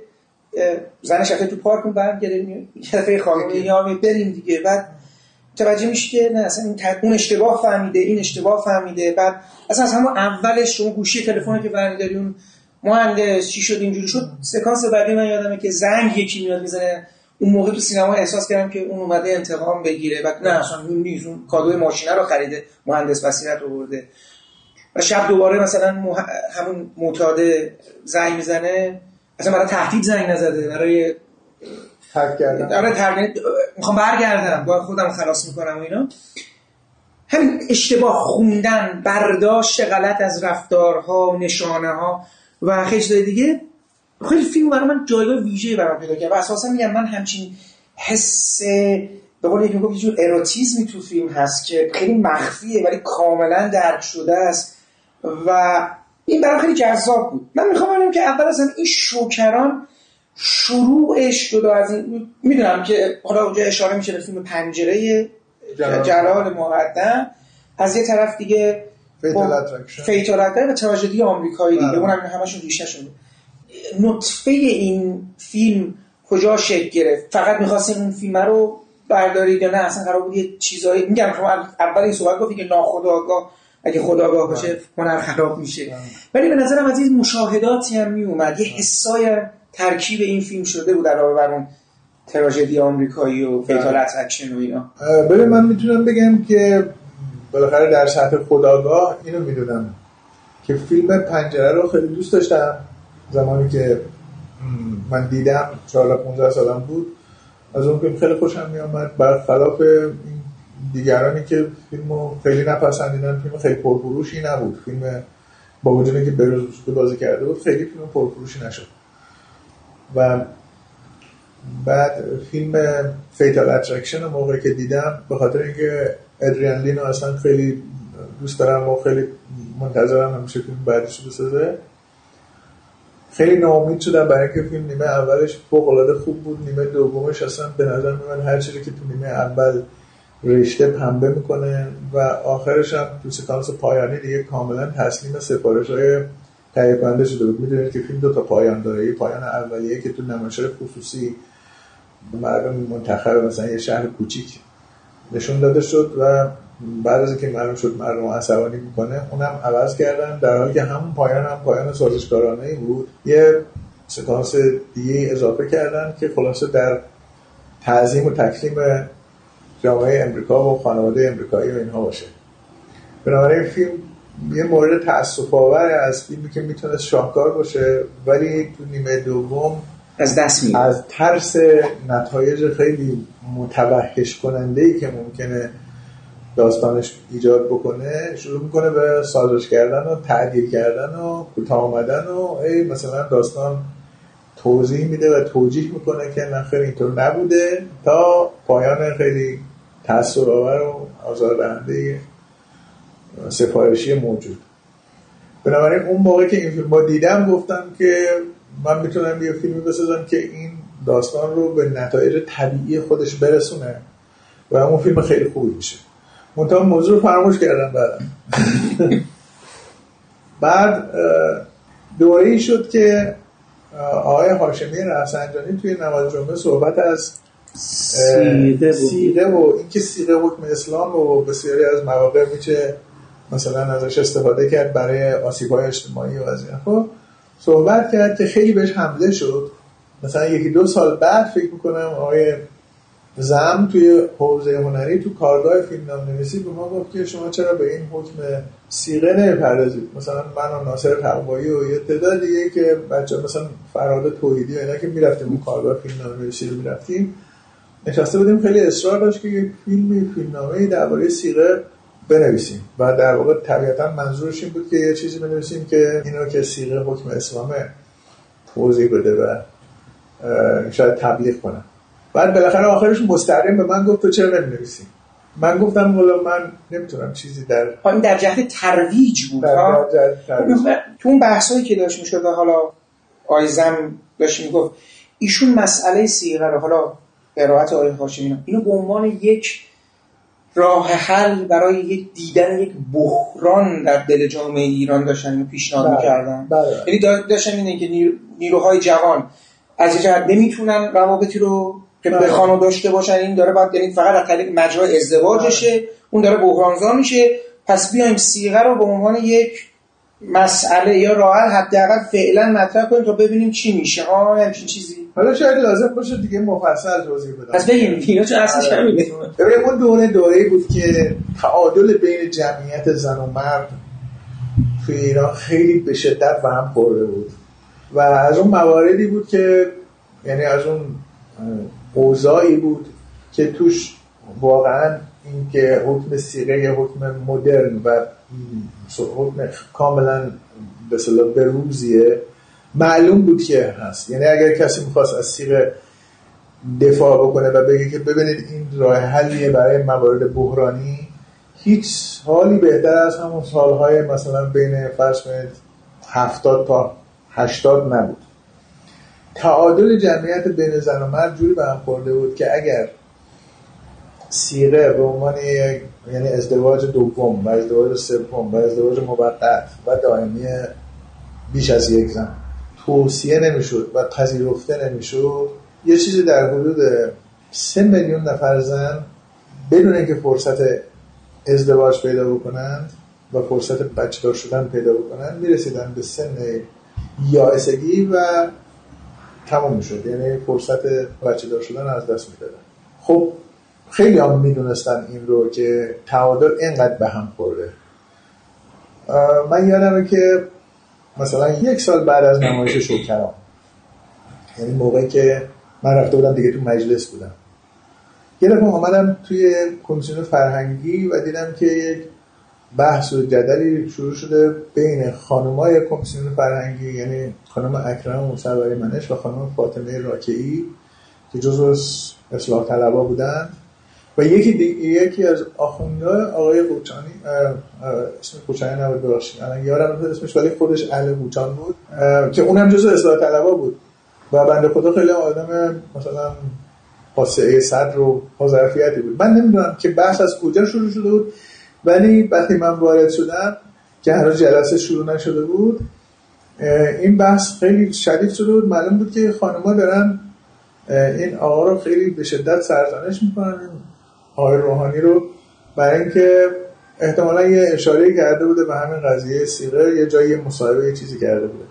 بحثا اینقدر ادامه پیدا کرد که من که داشتم یه گوشه روزنامه میخوندم دیگه عصبانی شدم. یعنی فکر کردم که این حدی که خانم‌ها دارن در واقع دیگه قابل تحمل نیست. بنابراین وارد بحث شدم که نمی‌دونم بحث سر چی شروع شده اصلا از کجا این رو شما گرفتین.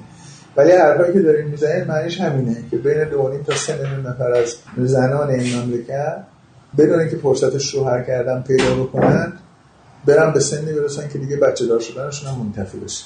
بعد خانم راکیه گفت که خیلی شانس میارن خیلی خوشبختن کسایی که اینجوری فرصت ازدواج کردن براشون هست میشه و از دست میره و اینا. من ما با آدم های با چی رو آدم های طرفی به عنوان اصلاح طلب. و بعد گذشت یعنی دیگه ما ساکت شدیم و باز بحثی خودی که ادامه پیدا کرد. خانم مصبری منش که ظاهرا یه خورده منصفتر بود گفت که چرا شما این حرف می‌زنین ما برعکسش رو شنیدیم. توی بیمارستان ها اونجور که با میگن یکی پسر دنیا میاد 49 تا دختر به دنیا میاد. اصلا از اول دو درصد تفاوت وجود داره بین این موالید گفتم خانم اون مال زمان تولد شما یه نگاهی هم به کتابچه آماری بکنید. بالاخره ما 8 سال جنگ داشتیم. توی این 8 سال جنگ 240 هزار نفر شهید ثبت شده داریم که ده هزار نفرش هم زن نیستن. و بعد بالاخره حوادث کار داریم که هر سال مثلا حدود 20 هزار نفر کشته می‌گیره که تقریبا همش مردن. این در سال خودش میشه 200 هزار نفر. اونم که 200 مثلا 30 هزار نفره.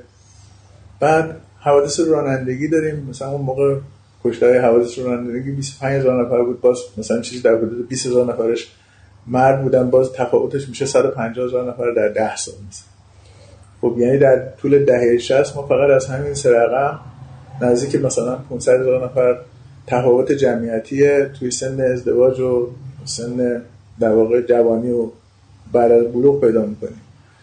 بعد شما خودت تو فامیل کسی رو نداشتی که فراری داده بشه به دلیل اینکه سربازه به خانم مصبری منش گفتن. خب همه ما تو فامیلمون کسایی رو داشتیم که پدرشون مثلا حالا نگران بودن مادرشون نگران بوده تو سن 15 سالگی 16 سالگی 20 سالگی زمانی که داشتن به سربازی نزدیک می شدن یا سرباز شده بودن. برای اینکه تو جنگ شرکت نکنن فراری داده شدن. حالا اونی که خیلی پول دارتر بوده از راه مثلا قانونی یا از راه غیر قانونی یا با پوست گوسفند بالاخره از مرز عبورشون دادن. اینا همشون قصد رفتن و برنگشتن رفتن. یعنی فکر می‌کردن که اگر دستگیر بشن یا برگردن محاکمه نظامی میشن به دلیل اینکه تو جنگ شرکت نکردن. که حالا این واقعیت نداشته ولی خب خیلی از ترس دیگه هیچ وقت برنگشت از اینا یه تعداد کمیشون البته از ایران زن بردن. یعنی مثلا دختری رو میپسنده بعدا نوشته گفته که فلانی رو برای من عقد کنین و بفرستین ولی 90 درصدشون همونجا توی این سالها دیگه جاگیر و پاگیر شدند و حتی زن خارجی هم گرفتن. خب اینا هم که رقمش معلوم نیست ولی اونجور که اداره آمار نشون میده اشاره می‌کنه که توی دیگه آمار رسمی نمیاد حدود ده برابر تلفات. یعنی در مقابل هر یه سربازی که کشته شده ده نفر فراری داده شده نه نفر فراری داده شده. این جمعیت رو حساب بکنه یه دو نفر اضافه میشه به تفاوت جمعیتی در حالی که بعد از تمام شدن جنگ یعنی از سال 67 و 68 یک حجومی برای کار کردن در ژاپن هم اتفاق افتاد. یعنی در گرفتار. بودن مردم حدود مثلا سالی سر هزار نفر می‌رفتن که البته از این سر هزار نفر نصفشون یا بیشتر از نصفشون برمیگشتن. باز اگه بگیم مثلا سالی 50 هزار نفر برای کار رفتن و برنگشتن اون هم خودش رقم میشه 500 هزار نفر میشه. بنابراین این رقم بین دو نیم تا سه میلیون نفر که من به شما میگم کاملا دقیق و درسته. و منم ب... نه به خاطر این حرفای شما به خاطر چیز برنامه‌ای که خودم راجبش داشتم فکر می‌کردم. از جمله مثلا همون طرح 50000 تومان برای هر ایرانی که اون تو مجلس داشتم در واقع بهش فکر می‌کردم و میپرسیدم و اینا. من اینا رو از آقای حق شناس معاون اداره مثلا آمار ایران پرسیدم او گفت که احتمالا بیش از سه میلیون نفر تفاوت بین زن و مرد در سن ازدواج. ولی دو نیم تا سه میلیون نفر مطمئنه. گرم خانم مصور منش رفت کتابچه آماری رو از جو برداشت آورد شروع کرد به ورق زدن خیلی از این ارقامی که من می‌گفتم تو کتابچه آماری بود. با اینکه نمی‌خواستن تأکیدی روش بکنن و تا حدودی مثلا نگران کننده از این اخبار. ولی هر حال هستش. شما کتابچه آماری رو همین الان برق بزنید برگردیم به سال 80 می‌بینید که این تفاوت وجود داره. این تفاوت الان دیگه نیست. یعنی الان کاملا متعادله. جمعیت زن و مرد در سن ازدواج متعادله و ما به بروز اجتماعیش هم همون موقع می‌دیدیم. مثلا بحثای شاید بشه گفت که پیش پا افتاده و بازاری درباره اینکه مثلا زنها بیهجاب شدن آرایش های قلیز می‌کنن نمی‌دونم شما برید خارج می‌بینید زنها آرایش نمی‌کنن اینجا آرایش وحشتناک می‌کنن. تو اون سالا خیلی بله. متداول بود که علتش رو همون کسایی که خودشون رو جامعه شناس و نمی‌دونم محقق و اینا می‌دونستن اصلا متوجه نبودن. اینکه زنها می‌دونستن که شوهر نیست. یعنی تفاوت بین جمعیت مرد و زن جوری شده که برای هر مردی مثلا سه تا خواستار. وجود داره. و در نتیجه رقابت بین زنایی که احساس می‌کردن که داره زمان ازدواجشون میگذره و میل به بچه دار شدن و همه فرصت تجربه کردن زندگی و خانواده و اینا رو دارن از دست میدن زیاد شده بود که الان باز نیست. یعنی الان شما نگاه کنید می‌بینید که با وجود اینکه این همه تبلیغات میشه ولی اون شدت غلظت آرایش کردن و به صلاح دلبری کردن و نمایش دادن خود که توی مثلا سالهای ده هفتاد وجود داشت الان نیست. برای اینکه الان نیست نه الان نیست. قشنگ اصلا فیلم ها نشون میده. فیلم های اون موقع رو شما تو خیابان اصلا فیلم ها رو نگاه کنید متوجه میشید بحثا بحثای مال دوره بود که زنها یک چیزی رو واقعی و جدا از این تحلیل های مثلا سیاسی و جامعه شناسی سیاست زده احساس می‌کردن اینکه شوهر نیست. یعنی دارن فرصت رو برای همیشه از دست یعنی شما این رو به نشانه یه جور اعتراض. یا نمی‌دیدید فقط فکر می‌کردید که این یه جور اقدام خیلی غریزی برای جلب جنس بله. مخالفه. بله. یعنی مثلا مثلا مثلا که اعتراض و حالا حجاب اینا رو شما احساس نمی‌کنید نه تو دهه 70 که قطعا سیاسی یعنی نه نه سیاسی نه. ببینید یک مثل هر رفتار دیگه در طول زمان شما سعی می‌کنید که مرزهایی که براتون گذاشته شده رو حالا اگه بهش اعتقاد ندارید بشکن. اصولا حالا آرایش کردن این طرز تفکر که شما الان دارید بالاخره یه جور باز بسته بندی می‌کنید که میگین سیاسی نیست ولی در واقع سیاسیه. زنها بر اساس منافعشون عمل می‌کنن. مردا بر اساس منافعشون خب این درست. هر کسی دنبال این است که بهتر زندگی کنه. نه اینکه توی مثلا ایدئولوژی لیبرال بگنجه یا تو ایدئولوژی کمونیستی بگنجه یا حتی تو ایدئولوژی اگر ایدئولوژی اسلامی وجود داشته باشه تو ایدئولوژی اسلامی بگنجه مردم غالبا نه به این نه به اون نه به اون یکی اهمیتی نمیدن. دنبال اینن که زندگی خودشون و منافع خودشون اول حفظ بشه. در مورد زنان میشه گفت که مثلا توی دهه هفتاد اینو کاملا احساس کرده بودند و فهمیده بودند که شرایط تشکیل خانواده و بچه دار شدن. می‌خوام تاکید کنم رو بچه دار شدن. یعنی اون چیزی که کاملا غریزیه. مال موجود زنده است. اولین غریزه موجود زنده خوردن برای زنده موندن حفظ بقاست. بعدش بچه دار شدنه.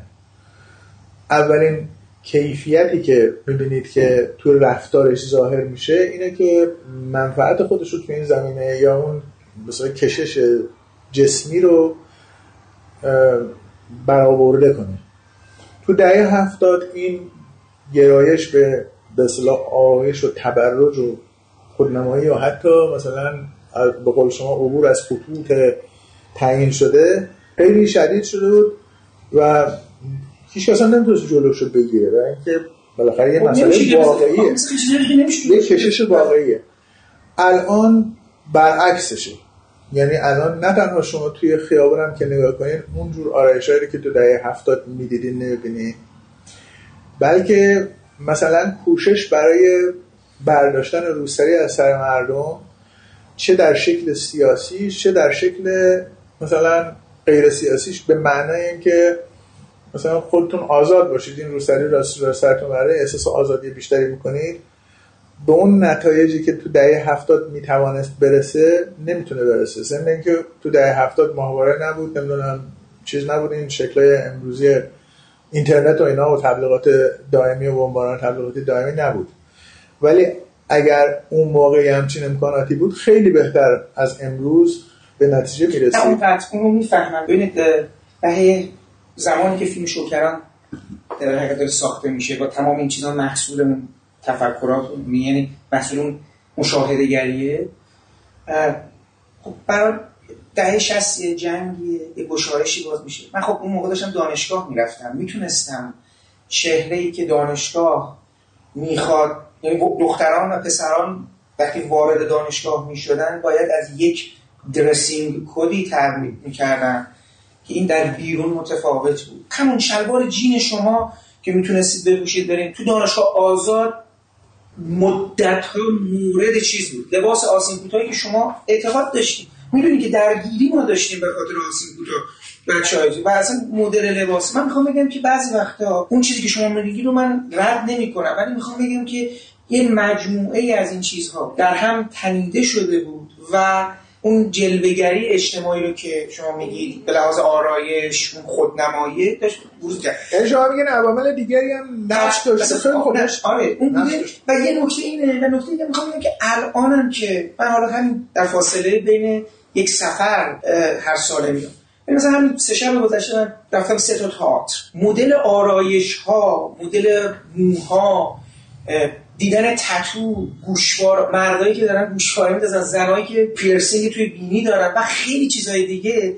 حتی من می‌خوام بگم که مثلا نمی‌دونم این رو شما چگونه می‌بینید اینو اعتراض عوض شدن مد روزه ولی خیلی چیزهای عجیبی من دارم در فقط تهران می‌بینم. حتی در مدل من پارسال اصفهان رفته بودم بعد از 15 سال. تصویر راه رفتن خودم رو در اصفهان با 15 سال قبل که رفتم واقعا فرق از نظر قبلا نگاه های مردم رو من خیلی سنگینی می‌کرد. به عنوان ما با یه جمعی از دانشجوی تهران رفته بودیم اونجا. بچه‌ها شلوغ می‌کردن می‌گفتن میخندیدن تو خیابون خنده های بلند فلان. اینا من نگاه سنگینی رو احساس می‌کردم. این 15 که یعنی بعد از 15 سال که رفتم مثلا آروا و همون برای رفتم خیلی وضعیت رو شبیه وضعیت تهران دیدم از جهت حالا حجاب بی حجاب من تعریفی دارم میگم. ولی شما این در اون زمان احساس کرده بودی عامل اصلی همین بود که من میگم. حالا شما ممکنه بگین که مسئله دیگه هم دخیل بوده ولی عامل اصلی کاملا مادیه. یعنی مسئله به هم خوردن تعادل جمعیته. الان این همه کوشش که برای برداشتن هجاب میشه و با مقاومت روبرو میشه. یعنی اگر قرار بود که مثلا اون دوره که یه عده روسریشون رو سر چوب می‌کردن. چند نفر دستگیر شدن. ما تصور می‌کنیم که مثلا ده نفر 15 نفر دستگیر شدن. 50 نفر دستگیر شدن. فکر می‌کنم که مثلا فرض کنیم در مقابل هر یک نفر که دستگیر شده ده نفر دیگه بودن که روسریشون رو سر چوب کردن یه جایی یه ساعت وایسادن دستگیرم نشدن. این مجموع میشه چرا؟ 500 نفر. آه؟ حالا حساب بکن که از زنهای دیگه که این از جلوی اینا رد می شدن در مقابل هر یه نفر که این کار کرده از اون 500 نفر 100 نفر هم موافق وجود داشتن که از ترس نمی رفتن بالا رو سرشون رو سر چوب بکنن. این میشه چقدر؟ میشه 50 هزار. صد نفر اگه بیشتر کنیم قبول داری 50 هزار نفر 100 هزار نفر. ببینید مشکل اینه که شما توی یک گروه های میگردید یعنی تو شمال شهر تهران حتی از همین خیابون انقلاب به پایین وضعیت کاملا فرق می‌کنه.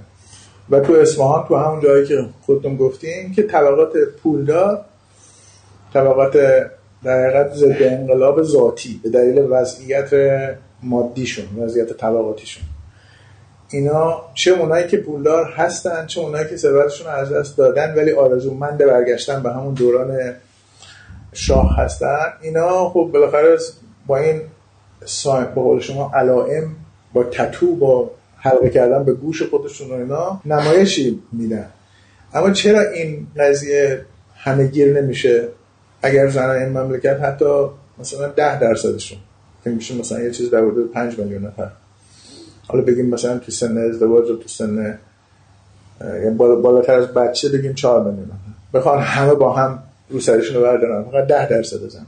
هیچ پلیسی می‌تونه جلوی این قضیه رو بگیره. اصلا میشه دستگیر کرد. من اینا رو خیلی چیز تئوریکه ولی نه، تئوریک نیست. آره نه نمی‌تونه نه نمی‌تونن ولی اصلا موضوع اینجاست که نه چرا بحث- 10 درصد نمی‌کنن این کارو؟ چرا ده حد اصلا 10 نمی- درصد من نمیخوانشون فکر می‌کنم از قطعا از ترس میاد یه چیزی که درونی شده ببین نه دیگه همین اینا چیزایی که آدم توش خودشو گول می‌زنه. یعنی. تفکر در واقع غالبی به شما اجازه نمیده که فکر کنید که یه انگیزه دیگه وجود داره. یه انگیزه خیلی ساده و روشن این است که زن حتی زنی که توی شمال شهر تهران داره زندگی می‌کنه و از زندگی برخورداری هم بهره می‌بره و شوهر پولداری داره بالاخره می‌دونه که اگر قرار باشه که این بازی ادامه پیدا بکنه و همه مثلا روسریاشون رو بندازن ممکنه غریب پیدا کنه. یعنی تفکری که در بیرون این کشور فقط توی ایران موجوده بقیه که آدم دیگه اینجوری فکر نمی‌کنن. یعنی؟ چه می‌دونم ترکیه؟ نه نه من دارم الان شما میگید که زنها دلیلش الان اینه که اگه بندازه رقیب. یعنی شما فکر کنید تو ترکیه اگر رأیگیری بشه از زنها بگن که حجاب رو اجباری بکنید یا نه همه میگن نه؟ من نمی‌دونم من دارم من من در مورد خود ایرانش واسه شما الان فکر می‌کنم که جواب همچنان شاید عالی باشه چون بخشی که در به حجاب اعتقاد دارن اون چیزی نیست که خیلی فکر می‌کنن من الان می‌تونم الان شاید روشن بگیم ما اگر که فکر می‌کنید که مثلا بیش از 50 درصد این مملکت اصلا اعتقاد دارن به اینکه حجاب باید برداشته بشه من فکر کنم حجاب اختیاری رو بیش از 50 درصد زنها اعتقاد دارن به اینکه حجاب باید اختیاری بشه من فکر من صرف نظر از حقوق بشر و بحث‌های قانونی اینا. میگم ها. یعنی اگر با من صحبت بکنن به عنوان یه آدمی که منطقی و قانونی. با جواب بده ممکنه خودم هم بگم که جزو طرفدارای اینم که حجاب اختیاری باشه اما می‌خوام بگم از زنها اگر آمار بگیریم هیچ معلوم نیست که نه بعد هیچی معلوم نیست اگه آمار درستی گرفته بشه. نه آمار دو... ببین آخه شما چرا فکر می‌کنید که آمار درست نه نه میگم آمار درستی گرفته آخه آمار گرفته نشده. من که باشه ولی منافع رو در نظر بگیرید. نظر زنها بیشتر بر اساس منافعشون. صرف نظر از اینکه مسلمان هستن یا نه به احتمال زیاد این خواهد بود که اجاب بهتره که مثلا اختیاری نباشه. برای اینکه حالا توجیهات مختلفی ممکنه راجبش داشته باشن. یکیش این است که خب اگر اختیاری بشه اون وقت گروه هایی که خودشون رو موظف به امر معروف و نهی از منکر می‌دونن ممکنه بریزن زنها رو کتک. یعنی خیلی چیزای دیگه هم توی ذهن یه زن که حتی اعتقادی به اسلام نداره ممکنه وجود داشته باشه که بگه آقا همین این عامل ترس دیگه یکیش همین عامل بله ترس دیگه. عوامل مختلفی ممکنه وجود داشته باشه که باعث بشه که یک زنی که اعتقاد نداره یعنی مسلمان نیست. حالا صرف نظر از اینکه چند درصد از زنها اعتقاد ندارن. ما اونو وارد بحثش نمیشه اونی که اعتقاد نداره به فرض که مثلا 50 درصد جمعیت باشه باز عوامل زیادی هست که ممکنه باعث بشه او بگه که نه همین وضعی که الان دولت داره مثلا کم و بیش یه ممنوعیتی ایجاد می‌کنه بهتر از این است که ما آزاد باشیم. برای اینکه وقتی آزاد باشیم وقت با یک کله خرای روبرو هستیم که ما رو ممکنه کتک هم بزنن تو خیابون. وظیفه دولت موقع کنترل کردن کله خراست آه یعنی اون وقت باید دولت باید نه نه وارد نه ببینید. وارد کتککاری با نه مسلمان- کتککاری نه. همین کاری که ببین به نظرم قانون باید شرایط یک زیست آرام رو در کنار همدیگه پدیدار بکنه. یعنی کتک بزنن نه نه کتک نه. باید چاره دیگه ای داره مگه؟ مگه یه آدم یه پلیسی میاد تو خیابون یه آدمی رو که یه زنی رو زده میگه که من امر به معروف کردم. آقا میگه من امر به معروف کردم حاضر پلیس رو هم بزنه. کسی که میگه که من امر به معروف کردم خب واضحه که حاضر پلیس هم بزنه دیگه. یه دونه می‌زنه تو پلیس پلیس چیکار باید بکنه؟ پلیس این طرز تفکر غیر عملی و ایدئولوژیک خیال بافی ایدئولوژیک. که در واقع با اولین حمله منطقی هم برشکسته میشه. الان شما بخوای رئیس پلیس باشی باید جوابای روشن بدی. یعنی نشستی توی اتاق با بیسیم دارن میگن آقا مامورت داره کتک می‌خوره. اون کسی هم که داره می‌زنه میگه من دارم امر به معروف می‌کنم این اومده جلو منو بگیره. ببین من اصلا حالا بیرون بحث هم تو چیز من در خود مسئله حجاب بگم اینجوری ما نگاه بکنیم. الان مسئله که نظام مدیریتی کشور با مسئله حجاب داره اینه که وارد یک فازی ما شدیم که تصور بیهجابی یه تصور غیر ممکنی از این جهت دارم خدمتتون میگم. الان که به نظر من مثلا چیزی به اسم گشت ارشاد هم عملا یه جورایی نیست. یعنی چشماشون رو بستن. ببینید من روی زیر مجموعه دیگه من دیروز دو تا سه تا رستوران رفتم. و تو این دوران تقریبا سی چهل درصد آدم که بیهجاب بود. بله. این جالبه بگم که هیچ اصلا تصویر عجیبی فقط تو تهران. بغل تئاتر شهر که شما برین شبیه جنگل خانم‌های بلونی شده. رسما بود. آره بود. توی پارک اصلا الان یه چیزی من دیدم دیدم خیلی علنی تر از اون چیزی که فکر می‌کردم بود. میگم من اون خب اینم دارم میگم که رواداری هم اینجا هست و اینا. منظورم که فهمیدن که نمیشه این رو توی قوطی کرد چون منفجر میشه. اینکه دولت هم به منافع خودش فکر. خب بله. آدما در حقیقت بین تبادل بین منافعشون می‌رسن به یک وضعیت آرامش دیگه. یعنی ما می‌خوایم وضعیت آروم باشه که من بتونم کارامو بکنم شما بتونید در کمال آرامش نتیجهتون رو به حصول برسونید. اما در مورد مسئله حجاب مسئله ما در یک فاز غیر قابل برگشتی است از این جهت. شما تصور کنید الان مثلا نظام رو بگه بی‌حجاب. اون نکته که شما میگید قطعا هست. چون ما گروه های مقاومت داریم که به لحاظ حالا ایدئولوژیکی انتخابی حسی جلوی همچین چیزی می ایستن شماره دو اینجاست که حکومت نمی‌تونه براش یک استانداردی تعیین کنه یه عکسی هست در زمانی که لباسهای شنا در کنار دریاهای آمریکا برای اولین بار خانم‌ها اجازه پیدا کرده که با لباس بازتری برن برای شنا. یک پلیسی پلیس اخلاقی موقع داشته این لباس و میزان برهنگی اینها رو روی پاشون متر می‌زده.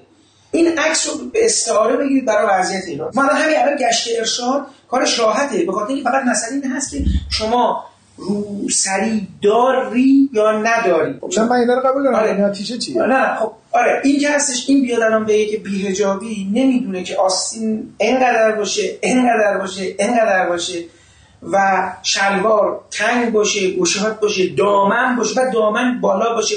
خب این وضعیتی رو آره وضعیتی رو ایجاد کرده که فعلا مثل از یه چیز یعنی بعضی موجود آره اینجا باشن و حالا تو ببینیم چی میشه. خب حالا نتیجه چیه؟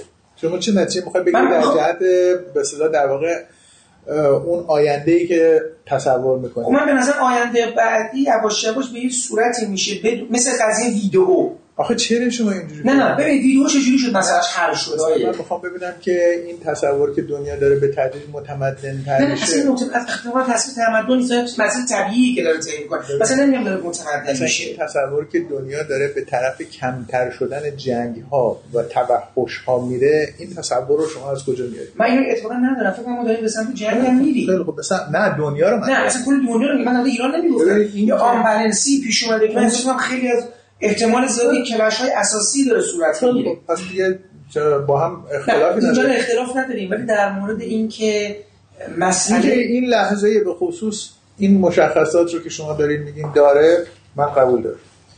اینکه در آینده به طرف مثلا یه حکومت بسیار سختگیره اه، در واقع حتی بشه گفت که غیر اسلامی با مشخصات خشن مثلا دیکتاتوری میره یا اینکه میره به طرف یه حکومت خیلی روادارتر. اینو من اصلا نمی‌تونم با اطمینان راجعش صحبت بکنم. ما در مقابل اون عکسی که شما میگین متر می‌کردن لباس مردم رو یعنی بیهجابی مردم رو اندازه می‌گرفتن در امریکا خیلی نزدیکتر مثلا سقوط موسل رو داریم. که بعد چهار سال هم دست گروه بود که اصلا زنان رو نمیذاشتن از خونه بیرون بیان مگر با همراهی شوهرشون و با یک چیزی شبیه کیسه روی سرشون. و این موسل چجوری فتح شد؟ به وسیله داعش. به واسطه میگن و واقعیت داره که با حدود 300 نفر. یعنی یه شهر دو میلیون نفری با حدود 300 نفر داعشی فتح شد. چه اتفاقی افتاد که باعث شد که اون 300 نفر بتونن شهر رو بگیرن؟ یعنی چیزای اولیه مثل مهاجرین اولیه. خیلی ساده است می‌تونید تصور کنید که یه سرباز عراقی وقتی می‌رسید حالا گذاشته از اینکه ایجاد وحشت هم کردن همون اعدامای اولیه رو کردن. ولی یکی از عوامل که شاید عوامل اصلی هم نبود این بود که وقتی دو تا سرباز عراقی می‌رسیدن به دو تا داعشی اون احتمالاً می‌گفته که داداش الله اکبر. من دارم میگم الله اکبر تو هم داری میگی الله اکبر. ما برای چی داریم با هم میجنگیم؟ چون برای چی می‌خوای منو بکشی؟ حالا ممکن بود پنج دقیقه بعد که اونو بگیره اسلحه‌شو اون تسلیم کنه ببره اعدامش کنه. ولی تو اون لحظه اون سربازی که قرار بود به این تیراندازی کنه و احتمالاً خودش هم تو موقعیت کشتن قرار بگیره یهو فکر می‌کرد درباره که واقعا سر چی اختلاف داریم. ببین این می‌خوام بگم که تصور خیال بافانه این که دنیا داره میره به طرف آزادی و مردم آسایش می‌خوان و این آسایش هم به تدریج به دست میارن اصلا ربطی به اندیشه و نمی‌دونم روشن فکری و پیشرفت فکری و از این نداره. به وضعیت مادی خیلی بستگی داره.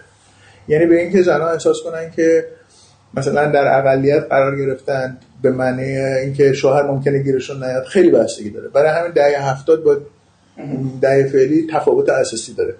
همین الان من, من تاکید کردم روی اینکه اگر بگین که بعض مردم از زنها مثلا رفراندوم کنید که حجاب آزاد باشه یا نه ممکنه همون کسانی که اصلا هیچ اعتقادی به اسلام ندارن روی هم رفته. فکر کنن که همین وضع فعلی بد نیست برای اینکه دولت که انگیزه جدی نداره تو جلوگیری کردن از حجاب اون برای منافع خودش داره این کار رو می‌کنه. برای اینکه آشوب نشه و شلوغ نشه داره این کار رو می‌کنه. بنابراین جدی نمی‌کنه.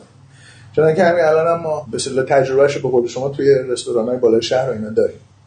خب اگر برداشته بشه چی میشه؟ حد یقف کجاست؟ اگه یه زنی مثلا با لباس زننده یا نمی‌دونم قیافه زننده طوری اومد که همه مردا حتی شوهر من رو هم مثلا تحریک کرد من چه بکنم؟ به اینا فکر می‌کنه دیگه. بازم اینجا این بحثی که مطرح میشه این که اون آدم یه رفتار داره می‌کنه. آدمای دیگه باید خودشون رو تعلیم بدن. همین باید نه. تعلیم بدن این باید از کجا میاد؟ خب به برای اینکه شما یه چیزی من احساس می‌کنم اساسا اصلا می‌خوام ببینم یه چیزی به اسم مهندسی اجتماعی اگر ببینید یه سری آدمایی که میشینن می‌خوان برای یک جامعه ای فکر کنن که جامعه در یک مهندسی اجتماعی اصلا لفظ ما وضع شده به وسیله کارل پوپر. کارل پوپر لفظ مهندسی اجتماعی رو به کار گرفت. و در واقع منظورش این بود که ما جامعه رو می‌تونیم با همون روش هایی که علم رو پیش می‌بریم با همون متد علم اداره بکنیم. و این دهه هشتاد هم یک سیاستمدار انگلیسی بود که اولین بار این لفظ رو کاملا توی یه نطق سیاسی به کار بردونم مارگارت تاچر بود که گفت که این مثلا روش مهندسی اجتماعی ما داریم مهندسی اجتماعی می‌کنیم. موضوع اینه که ما از بنیادهای فلسفی که از شیوه های اداره قد حمایت می‌کنه خبر نداریم یعنی نمی‌دونیم چه جور فلسفه یا چه جور متد فلسفی از شیوه هایی که امروز داره اروپا و انگلیس و حالا امریکای قبل از ترامپ باش اداره می‌شد تبعیت می‌کنه. اگه اونا رو بدونیم و بدونیم که اونا ورشکسته شدن. یعنی بدونیم که کارل پوپر امروز چیزی نداره اعتباری نداره بین اهل تفکر. و رقیب به نظر خودش دائمیش یعنی مارتین هایدگر دائما داره بیشتر جذاب میشه و توی همه دانشگاه ها داره درس داده میشه. تعداد کسایی که بهش علاقه مندن هی داره بیشتر میشه چه تو دانشجوها چه تو استادا. در حالی کارپوکر تقریبا فراموش شده است. اگر این رو بدونیم اون وقت می‌فهمیم که خود لفظ مهندسی اجتماعی ورشکسته است و اینکه ورشکستگی فکری در عالم به اصطلاح نولیبرال پیش آمده این رو می‌بینیم. الان موضوعی که شما نمی‌بینید یعنی فکر کنید که ترامپ هم یه اتفاقه. نه نه من اتفاق ببینید اتفاقا می‌خوام به شما بگم که شخصا اعتقاد دارم در ابتدای حالا بحث و بحث شده ولی برگردیم مسئله ایران. بیرونش. من اعتقاد دارم در ابتدای در این دو دهه اول قرن 21 تازه باگه های چیزی به اسم دموکراسی زده بیرون.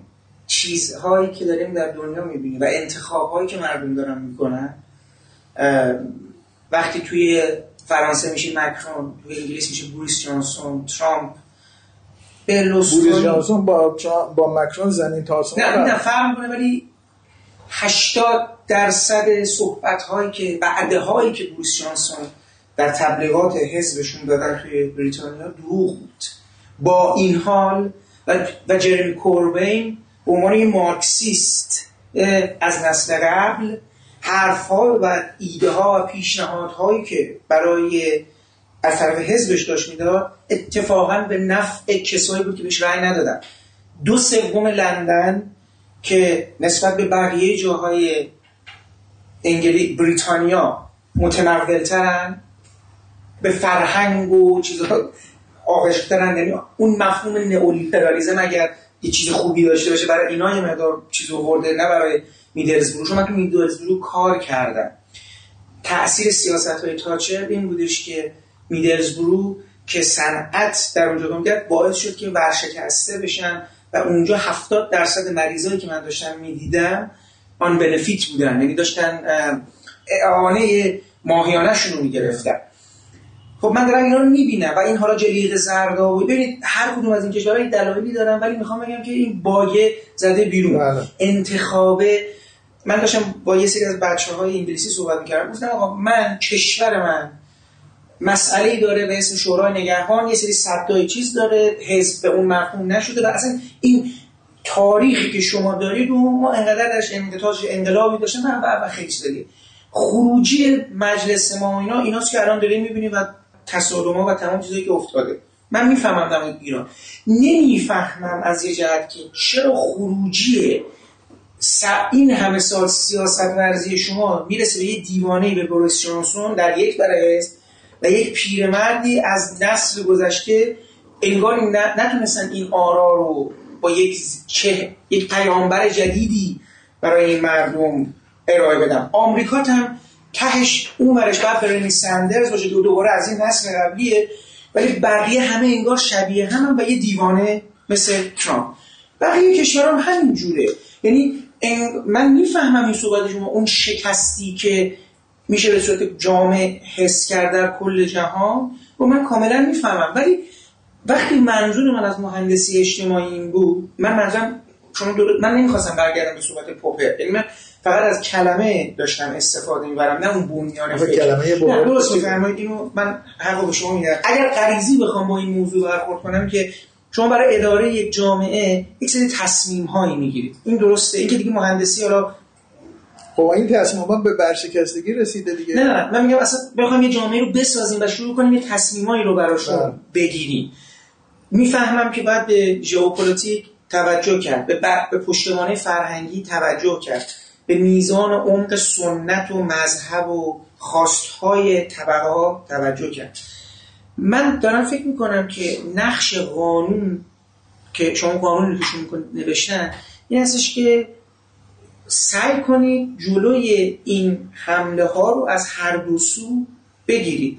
یعنی اجازه بدید آدم ها در فکر می‌کنم شما ولی منظورتونه که به نظر نمی‌شود آدم ها با نگاه های متدر هم زیست کنند بدون اینکه تصادف پیدا کنند. بله دیگه. این قانون شما این امر موقت نمی‌بینید شما فکر می‌کنید که قوانین رو میشه بر اساس بالاخره مثلا منطق یا هر چیز دیگه ای نوشت و واقعا بر اساس اون قوانین چون منطقی همه چیز رو اداره کرد. در حالی که قانون امر موقته. مردم معمولا قانون رو برای اینکه منطقیه رعایت نمی‌کنن بلکه برای اینکه یک زور جدی پشت سرش وجود داشته باشه رعایت می‌کنن. شما بالاخره تو انگلیس یا مثلا من تو مدتی که تو کانادا زندگی کردم دیدم که مثلا کسی تو مهمونی بود می‌گفت من الان بیشتر از حد مشروب خوردم نمی‌تونم رانندگی کنم. و بعد من دیدم که این که داره تو مهمونی اینطور رعایت می‌کنه برای چی رعایت می‌کنه؟ چون خودمون به پستایی می‌رسیدیم این پستای کمیته دهه 60 و 70 و اینا شوخی بردارم نبودن بله. اگه مأمور کمیته مثلا یه جایی ممکن بود که به یکی بگه که خب دمت گرم برو مستی سر حالت خوبه برو. اونجا اصلا اینجور شوخی ها نداشت. گفت فوت کن تو این لوله. بعد اگر میگو از ماشین پیاده شو برو کنار برو کنار جاده. اگر کمترین مقاومتی هم میگه میگو بخواد رو زمین.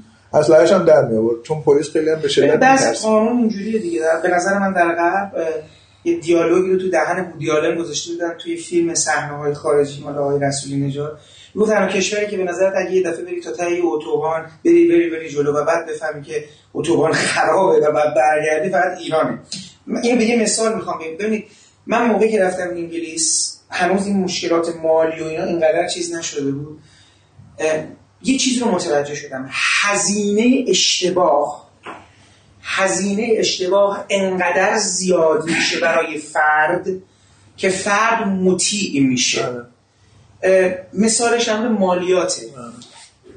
من وقتی می‌خوام مالیاتمو پر کنم میام میشینم مالیاتمو می‌نویسم. این رو میدم به حسابدارم. حسابدار من منتقل می‌کنه به اداره مالیات. اداره مالیات برای من یه پولی می‌زنه.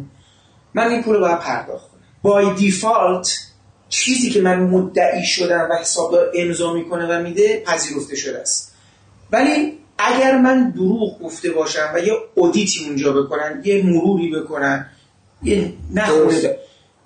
پدر حساب من بچه. ولی اینجا بای دیفالت شما دارید دروغ میگی می‌دونی می‌خوام بگم یه مسیر برعکس داره آره. که اینجا قانون بر اساس نه تنها بر اساس منطق نیست بلکه بر اساس شرع هم نیست یعنی اصلا قانون. مالیات بر درآمد و بر ثروت مبنای شرعی نداره که. همه می‌دونن که توی مثلا حکومت اسلامی متصور یعنی حکومت اسلامی بینقصی که تو ذهن خیلی از آقایان روحانیون بهتر از من هست اصلا کسی نباید از مردم مالیات بر درآمد یا ثروت بگیره. مالیات بر مصرف میشه گرفت. یعنی شما می‌تونید منطقا بگی آقا این پفکی که داره می‌خوری به خاطر اینه که من پلیس رو دارم دستمزد میدم که بچه تو رو ندزدن که بتونه پفک بخوره. بنابراین مثلا اینقدر درصد روی قیمت تولیدش باید مالیات بدی.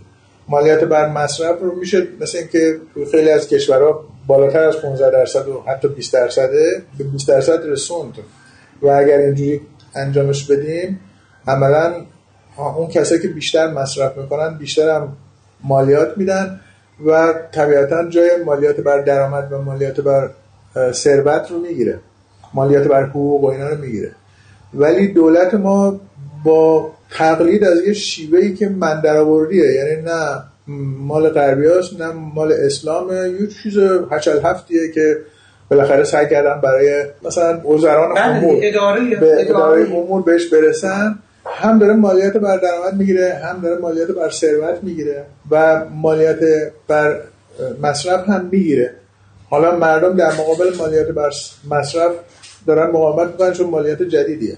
ولی مالیات بر درآمد و مالیات بر ثروت رو از مدت قبل با خیال راحت سعی می‌کنن از زیر در برن. برای اینکه میگن که این از شرعی غلطه. من در واقع اگر دیندار باشم باید خمس و زکاتم رو به مرجع مورد نظر خودم نه کسی که دولت از طرف دولت تعیین شده بتونم بدم و دیگه غیر از این هیچ وظیفه‌ای ندارم.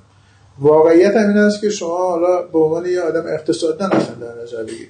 اون کسی که داره ثروتش رو زیادتر می‌کنه خودش چه گناهی کرده؟ یه صفر جلوی مثلا درآمدش توی مثلا حساب بانکیش مثلا اضافه شده. تا وقتی که داره با این پول پس انداز می‌کنه که بانک خودش طبیعتا به عنوان عامل سرمایه گذاری داره از او استفاده می‌کنه.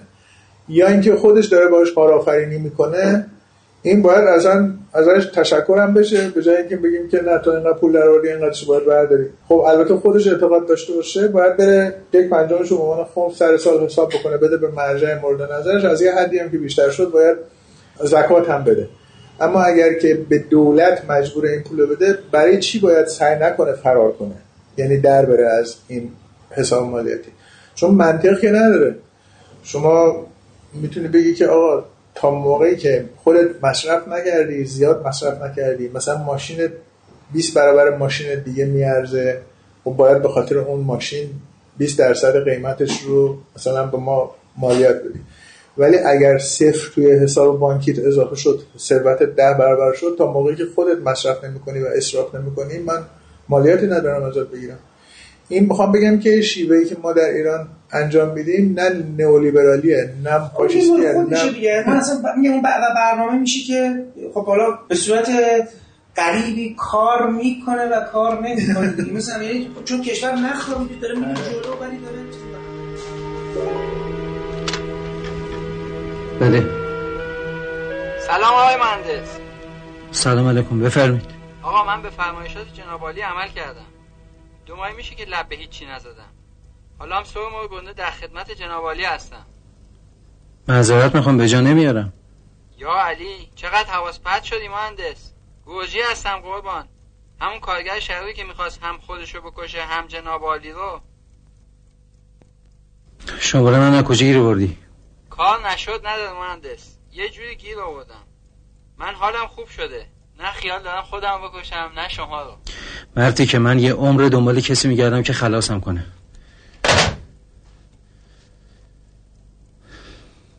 ببین برگردیم به همین قضیه سیغه خب اون بحثا تو کمیسیون انجام شد بله. نه، حلی تو کارگاه فیلمنامه نویسی رو من داشتم می‌گفتم. آها توی کارگاه فیلم نویسی این بحثا و بله، این بحثا در واقع سه سال قبل. از این بود که من برم مجلس بله. من گفتم که سه سالم نه بیشتر پنج سال شاید مثلا یعنی هنوز آقای میرسلیم وزیر ارشاد بود من به آجیزم گفتم که آجی من اصلا بلد نیستم فیلمی بسازم درباره اینکه سیغه خوب است و نمی‌دونم چیز همه حکم اسلام است و اینجا انجامش بده ولی می‌تونم یه داستانی برات بنویسم درباره اینکه سیغه درستی که حکم اسلام است ولی آدم تناب مفت که گیر آورد خودشو دار نمی‌زنه. ببخشید پس اینجا شما می‌خوام موزه خودتون رو نماد سیغه اینجا واضح فرمایید اعتقاد خود شما به عنوان سیغه به عنوان یک راه حل این بود که این جواب میده یا نه؟ می‌خوام برم ت... نه ببین روشن من گفتم دیگه معلومه که من تو دهه هفتاد فکر می‌کنم تو همون آها، که اون فیلم سفارشی درباره سیغه بسازید من فکر می‌کردم که سیغه اتفاقا خیلی کارآمده. الان فکر می‌کنم نیست. یعنی الان هر کسی از پس یه زن بر بیاد خیلی هم چیز کرده وظایف خودش درست انجام داده هیچ احتیاجی نیست به اینکه مردا برن دنبال دو تا زن و سه تا زن. ممنوع هم نیست یعنی اصلا اینطوری نیست که بگم که باید ممنوعش کرد. ولی تو دهه هفتاد مردی که می‌تونست از پس مسئولیت دو تا زن بر بیاد و دو تا زن بگیره و تعداد زیادی بچه دار بشه خب مرد خیلی مرد بود. من خیلی کاملا اون موقع موافق رسیده بودم. علت این که میگم شما ایدئولوژی کسی من نیستم همینه دیگه. من بر اساس وضعیت خاص اون دوران فکر می‌کردم که سیره یکی از راه حلاست وضعیت خاص این دوران میگه که نه سیره نه تنها راه حل نیست بلکه ممکنه بحران ساز هم باشه. البته ببینید این مثلا من فقط در خود سیغه رو ببینید من خود سیغه در طول زمان یه معانی دیگه هم پیدا کرد. مثلا دارم میگم زمان قبل جدا از این سرپرستی اینا سفرهای کاروانی مثلا به صورت می‌گرفته. زنانی بودن که باید تحت حمایت کسی قرار می‌گرفتن. می‌تونستن در اون کاروان به مدت معلوم همراهی خیلی و خیلی ش- این شکل‌های کار مختلف چیزهای دی... دلایل زیادی داشت برای که بشه سیغه کرد. شکلهای مختلفی برای کارآمدی سیغه و در یه دوران دیگه ناکارآمدی سیغه هست. یعنی این ابزاره. و همون که من گفتم گفتم آره. آدم تناب مفت که گیر آورد خودشو دار نمی‌زنه نمی‌زنه. منظورم چیه؟ این ابزاره. این چیزی نیست که به صلاح خودش تقدس داشته باشه. یعنی قانون سیغه قانونی نیست که بگیم که حتما باید انجام بدین یا حتما نباید انجام بدین. می توانید انجام بدید. مکروه در یه دورانهای ممکنه یه مرجع یه کسی که مثلا بعض کل جامعه رو می‌دونه بگه الان دیگه مکروه یه دوره دیگه هم ممکنه بگه که مثلا حتی مستحبه. ولی شما نمی‌تونید بگید حرامه یا اینکه مثلا حتما واجبه که انجامش بدید اون دوره به نظر من مستحب بود. ولی به همون دلیل که من خودم فیلمساز ایدئولوژیک نیستم. یعنی تو اون لحظه اصلا هیچ داستانی آماده نداشتم که مستحبی صیغه رو مثلا فکر کنم راجع بهش می‌تونم فیلم خوبی بسازم. من همون داستانی رو در- تو ذهنم داشتم که از دیدن Fatal Attraction به ذهنم رسیده بود. یعنی داستانی که می‌تواند موقعیت زن دوم رو و زنی رو که غیر رسمیه و بچه دار شده چطور برسونه به پایان منطقی و تراژیکش و به فاجعه ای که مال اینه که یه مردی خواسته مثلا همینجوری یه تنوع طلبی بکنه؟ خب این داستان رو تو ذهنم داشتم این داستان رو دوست داشتم بسازم. و چون اصلا ایدئولوژیک نیستم به این معنی که یک کسی حتی چیزی رو که صلاح جامعه است به من سفارش بده اصلا اهل انجام دادنش نیستم.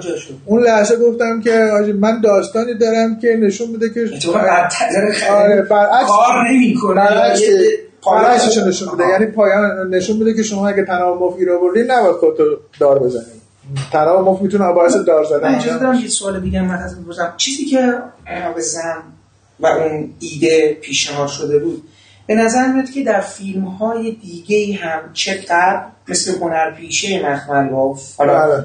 و بعد مثل دنیا بله. زن دو تکرار شد و اومده بود و حتی لیلای مهجور بله.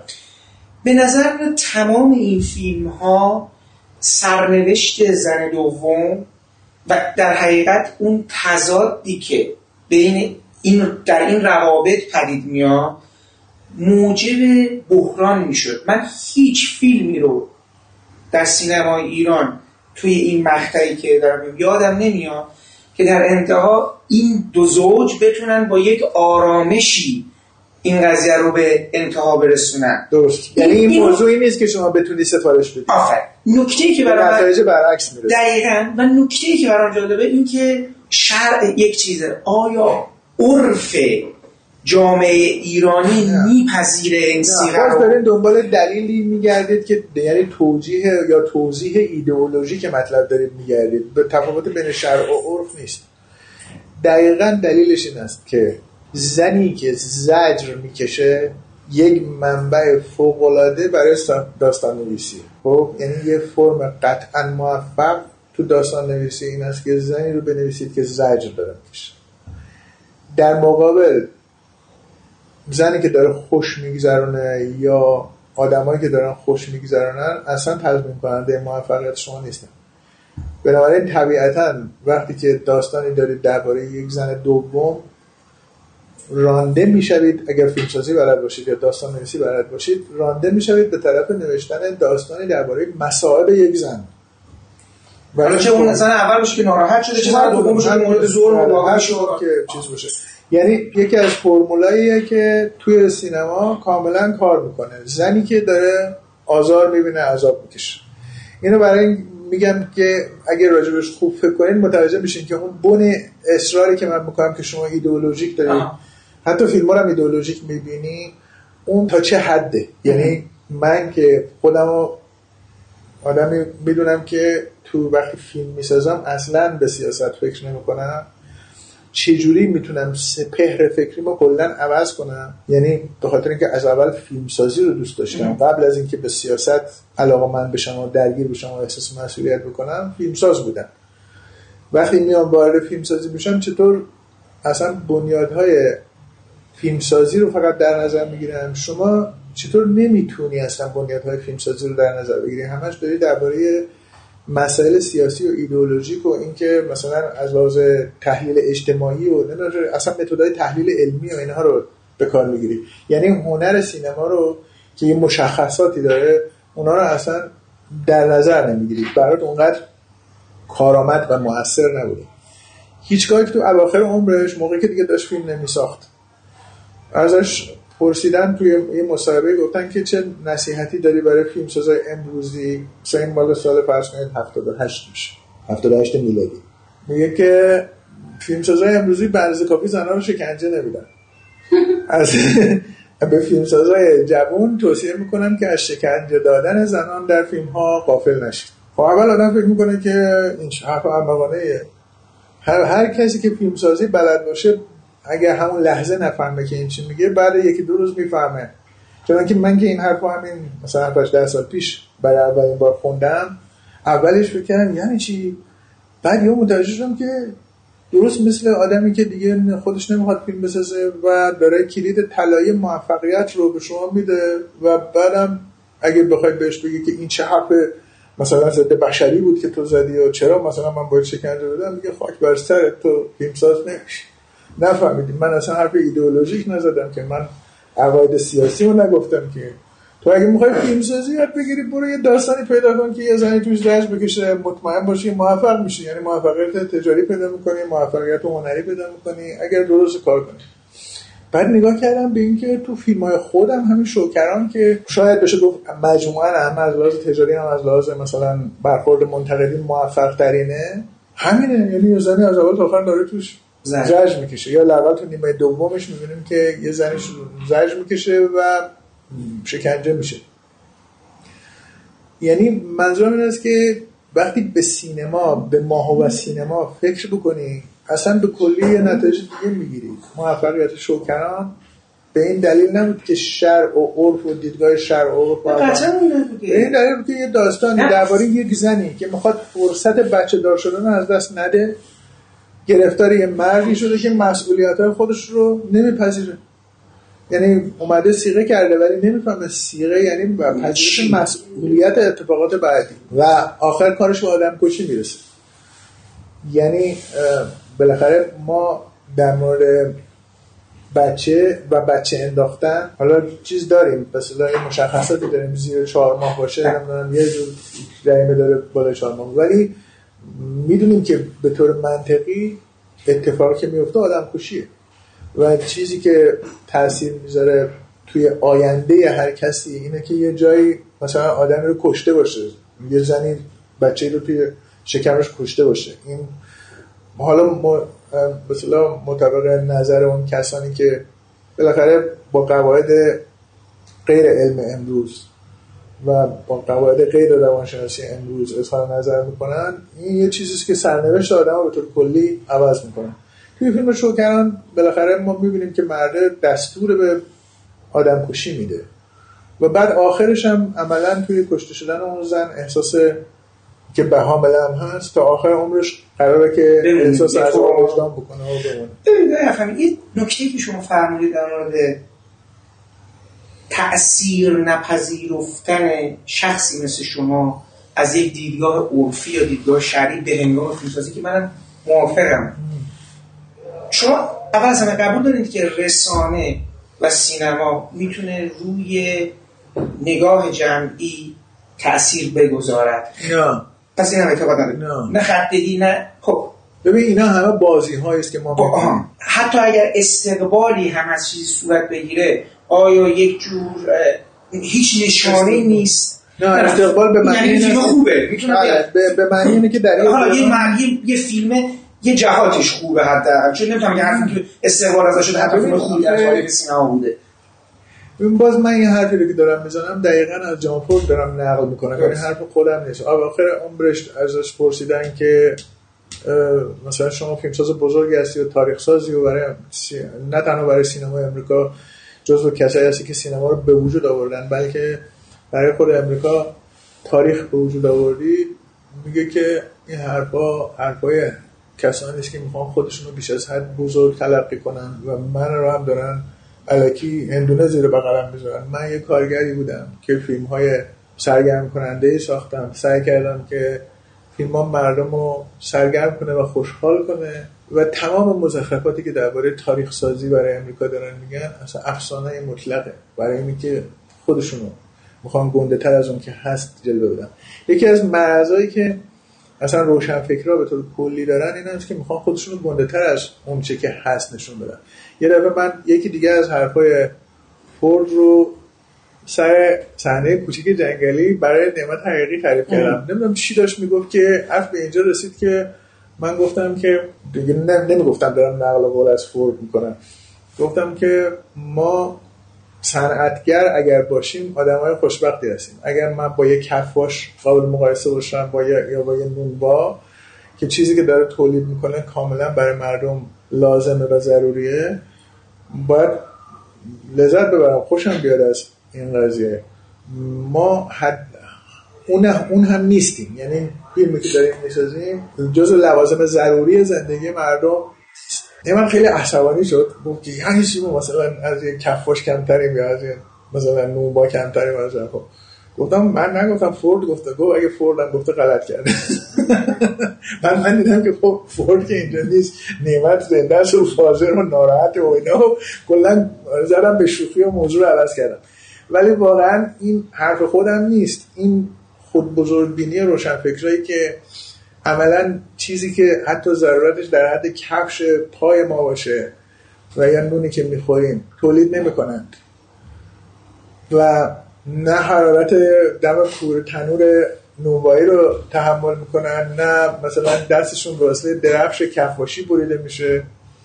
ولی جستشون اینجوریست که مثلا کارهایی که ما کردیم مثلا سرنوشت همه چیزو تعیین کرده و از این قبیل رو من نمیپسندم. مثلا فکر می‌کنم که اینا جستای قلابیه دوزار نمیارزه ولی حالا بازم شما دیگه من بگید فیلم شما باعث شد که در خود مسئله سیغه در بین اون افرادی که از شما خواسته بودن فیلم بزنه نگاه دقیقتری داشته باشن در مورد پیشنهادی که دارن میدن و احتمالاً من نمیگم اونها نه، ناآگاه بودن. نه، من این تاثیر رو می‌تونه سینما داشته باشه یا نه؟ حتی اینو به فکر واداره تنها جایی که ممکن است سینما تاثیر جدی داشته باشه روی بچه هاست الان. بله. همیشه. همیشه. همیشه روی بچه هاست یعنی اینکه به همین دلیل هم هست که مثلا فیلمسازی مثل فورد فیلماش رو همیشه بچه ها می‌دیدن. یعنی بسترن ها اصلا اولین تماشاچش بچه ها و نوجوانان و زیر 20 ساله ها بودن. همیشه. یعنی هم در دوران سینما سامت هم اینطور بوده بعدم مردم ساده کارگر کسایی که هیچ ادعای روشنفکری هم ندارن این فیلم ها رو ممکنه ازش تاثیرهای خوبی بپذیرن. یعنی مثلا بچه 13 14 ساله ای که تازه فهمیده که مسائل جنسی چیه. از دیدن فیلم شوکران ممکنه متوجه بشه که شما این تنوع طلبی یا مثلا ماجراجویی جنسی که ممکنه به شدت هم الان به طور غریزی دنبالش هستی نتایجی از این قبیل داره که یه زن دوم بالاخره خواسته هایی داره شخصیتی داره. از این حالت تحقیر شده ای که در اثر درجه دو به حساب آمدن احساس می‌کنه ممکنه که اذیت بشه ممکنه شما رو آزار بده خلاصه یک کلام سردرگم پیچیده ای بشه. بهتر از اون تاثیر روی بچه ده سال است. برخلاف اونچه که اغلب فکر می‌کنن بچه ها هر چه سن سالشون کمتر باشه بیشتر ممکنه تاثیر بکنه یعنی بچه ده ساله حتی به این دلیل که هنوز غریزه جنسی نداره. یعنی اون جنبه رو درست نمی‌فهمه. این رو می‌فهمه که این زن داره آزار می‌بینه. و می‌فهمه که مثلا این وضعیت وضعیت عادلانه ای نیست. این ممکنه خیلی بیشتر به یادش بمونه و روش تاثیر بذاره. ولی حالا برای اینکه خیالتون راحت کنم که اصلا باز حتی در اون شرایط یعنی تاثیر گذاشتن روی بچه ها و نسل جوان و نوجوان و اینها. بازم فکر نمی کنم که فیلمساز داره کار مهمی می‌کنه. اینو میگم که شما هیچ وقت نمی‌دونید که فیلمی که دارید می‌سازید روی آینده این بچه ها تأثیری که می‌ذاره که قاعدتا باید باعث این بشه که متمدنتر بشن آقاتر بشن با تجربه تر بشن کمتر دیگران آزار بدن. آیا این از خودتون در اومده یا یه جوری به شما الهام شده؟ چون ببین وقتی صحبت از آثار هنری می‌کنیم و صحبت از مهارت می‌کنیم و صحبت از ناخودآگاهی می‌کنیم این رو اگه تا تهش ببریم یعنی جدی بهش اعتقاد داشته باشیم این است که اصولا اینکه یه فیلمی به من پیشنهاد میشه یه داستانی به من پیشنهاد میشه من یه داستانی پیشنهاد می‌کنم بالاخره یه جوری به توافق برسیم یه فیلمی ساخته میشه این جزو تقدیر من بوده. یا یه عملی بوده که من خودم مثلا ارادهش رو کردم و انجامش دادم اون فیلمسازی که فکر می‌کنه ایدئولوژی که مسلما میگه تقدیری در کار نیست و من خودم تصمیم. گرفتم خودم همه چیز رو سرهم کردم و اصلا این فیلم هم چیزی جز مجموعه موزاییکی از اندیشه های من نیست. ولی اون فیلمسازی که میگه اثر هنری مهارت هست و با یعنی هنرمند مهارت داره و وقتی اثر هنری می‌سازه در سطح ناخودآگاه می‌سازه اون قطعا جواب مقابل رو خواهد داد. یعنی میگه که اصولا این فیلم منو دعوت کرد که او رو بسازم. این جزء سرنوشت من بود که این فیلم رو من بسازم. این حرف میکلانجه که گفته من مجسمه نمی‌سازم. مجسمه توی سنگ هست من مجسمه رو بیرون میارم. یا مجسمه به من اجازه میده که اونو از تاریکی در بیارم. در واقع مجسمه خودش موجود واقعیه. خب؟ مثلا وقتی هایدگر میگه رابطه بین هنرمند و اثر هنری از جنس رابطه بین باغبان و گیاهه. دقیقا داره همین حرف میکلانج رو شرح میده. شما هیچ باغبانی رو نمی‌تونید ازش انتظار داشته باشید که یک گیاه رو بسازه.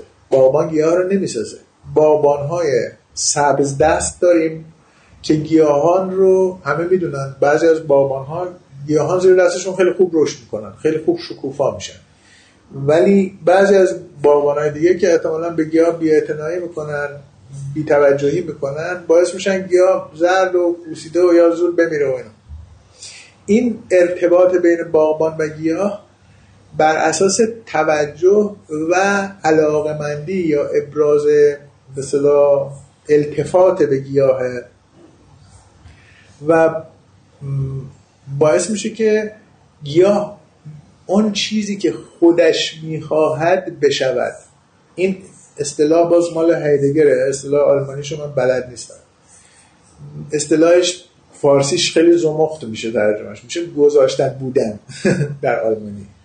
تو همین می‌دونی همچین اصطلاحی توی آلمانی چی میشه؟ این چیز گذاشتن بودن. ترجمهش خیلی ترجمه چیزی. یعنی بذاری چیزی خودش همون چیزی که می‌خواد بشه. کلمه که هایدگر به کار می‌بره گذاشتن بودن به معنی اینه که بذاریم چیزی خودش همون چیزی بشه که می‌خواد بشه. این حتی در مورد بچه ما صدق می‌کنه. یعنی موقعی که ما بچه دار میشیم اونی که می‌خواد بچه رو شدیدن تحت تربیت خودش تبدیل کنه به اون چیزی که خودش می‌خواد معمولا باعث به وجود آمدن بچه های ملول دچار بیماری روانی و گرفتار یا شورشی میشه. ولی اون کسی که می‌خواد ببینه بچه خودش به کی رفته و چی می‌خواد بشه بیشتر احتمال داره که بچه های خوشبخت و آزاده تری داشته باشه. دیدیم بعضی از این تو اصطلاح فارسی متداول میگن این بچه من به کی رفته. یعنی انتظار داشتن توی فامیل به یکی رفته باشه حتی کسی رو تو فامیل هم سراغ ندارن که اخلاق اینو داشته باشه. در نتیجه اون نشون میده پدر مادر خوبی هستن. کسی که این حرف رو می‌زنه در حقیقت نظرش نسبت به دنیا اینه که دنیا یه جای حیرت انگیزه. هر موجودی که از تاریکی در میاد برای خودش یه مشخصاتی داره. این نیست که این چون بچه منه حتما باید مطابق منیات من هم رفتار کنه یا طبیعتش مطابق طبیعت باشه که من صلاح می‌دونم. بلکه بعضی وقتا حتی به هیچ کدوم از افراد فامیل هم نرفته. یعنی ما تعجب می‌کنیم میگیم من نمی‌دونم تو به کی رفتی. چون هر همه کسایی که من تو فامیل می‌شناسم هیچ روایتی به تو ندارم منظورم این است که این نگاه نگاه این که اثر هنری هم خودش موجود زنده است و او ما رو انتخاب می‌کنه برای دیدن. این چیز عجیب و غریبی نیست. ولی با تفکر مسلط اصلا جور در نمیاد. یعنی تفکر منتشر و مسلط که تفکر تحلیلیه از یه طرف ورشکسته شده.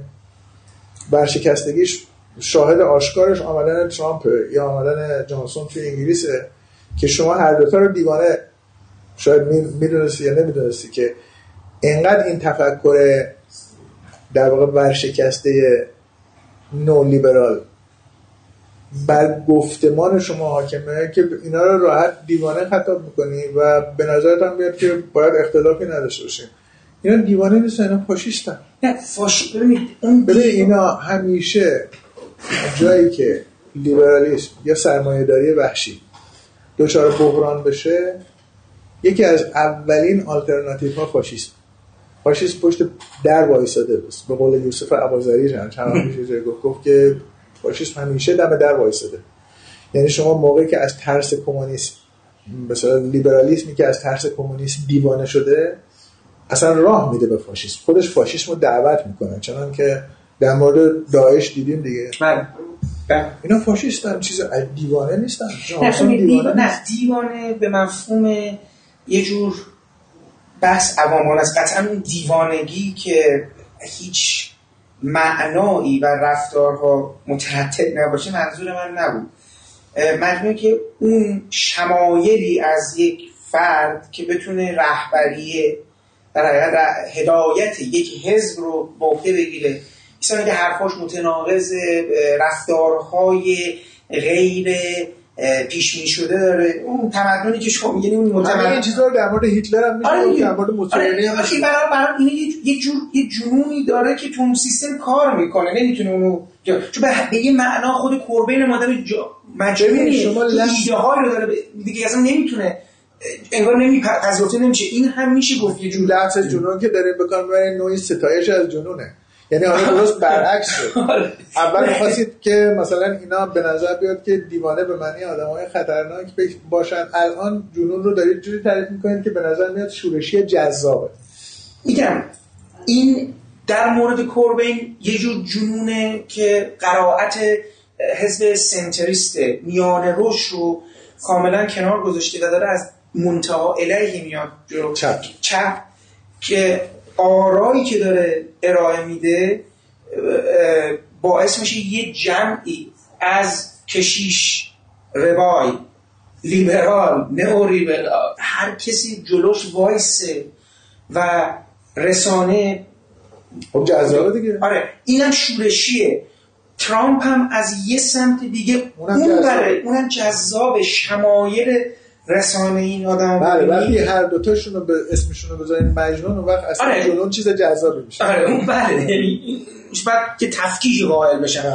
ولی هر دو به یه معنا چون با اقلانیت آرام موجود دیکته شده خواسته شده پیاده شده هر چی دارن مخالفن. خب ببین علتش اینه که اون اقلانیت آرام نیست. دیگه نیست. اون اسم خودشو می‌ذاره اقل- اقلانیت آرام. و یکی از عصبانی کننده ترین نکته ها در مورد نئولیبرالیسم این است که اسم خودشو می‌ذاره اقلانیت آرام. همین به اندازه کافی عصبانی کننده نیست. یعنی همین کافی نیست برای اینکه بری بزنی تو گوش کسی که میگه من اقلانیت آرام دارم. میده میده اینا شده دیگه این که ما داریم می‌بینیم آره. تو گوش دادن هست. آره. چون- ببینید اینجوری هایی داده شده که محقق نشده.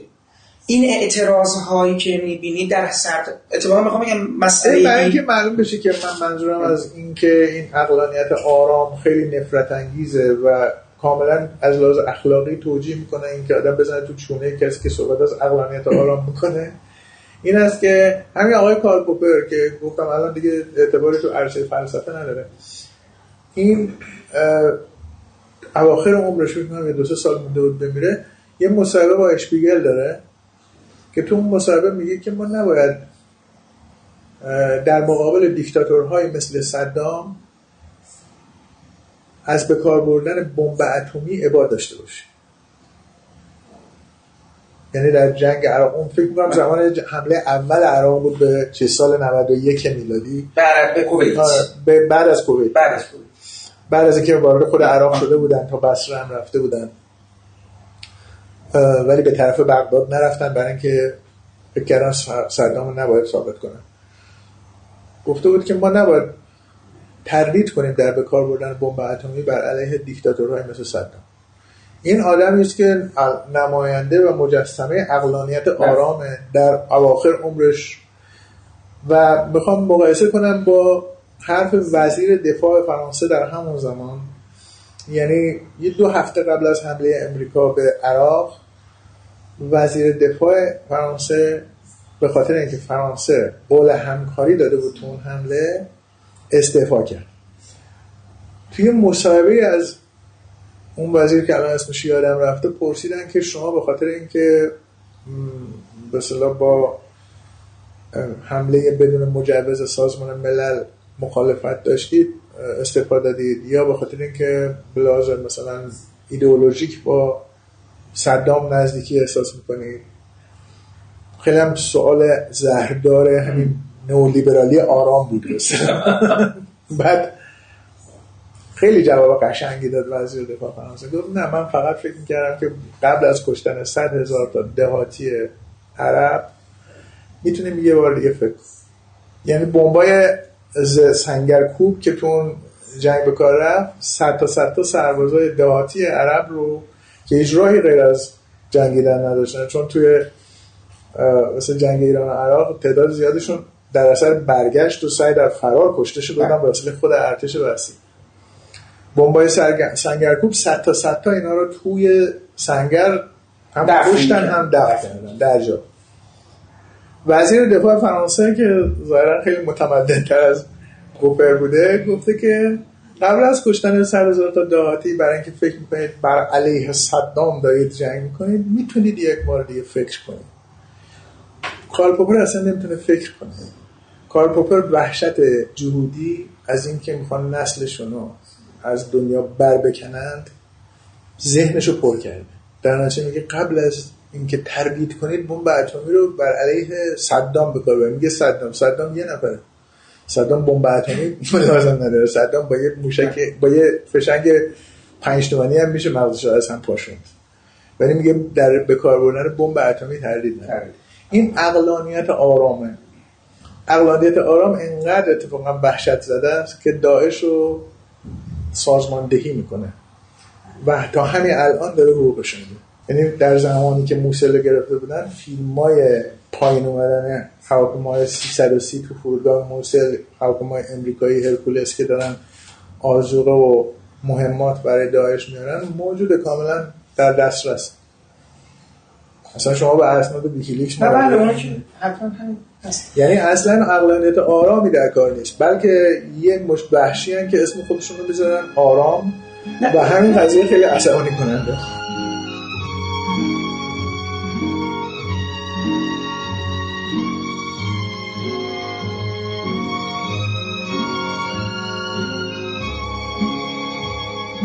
این پادکست هم همینجا به پایان می‌رسه و من امیدوارم صحبتهای بهروز افخمی درباره موضوعات مطرح شده و فیلم شوکران برای شما شنیدنی بوده باشه.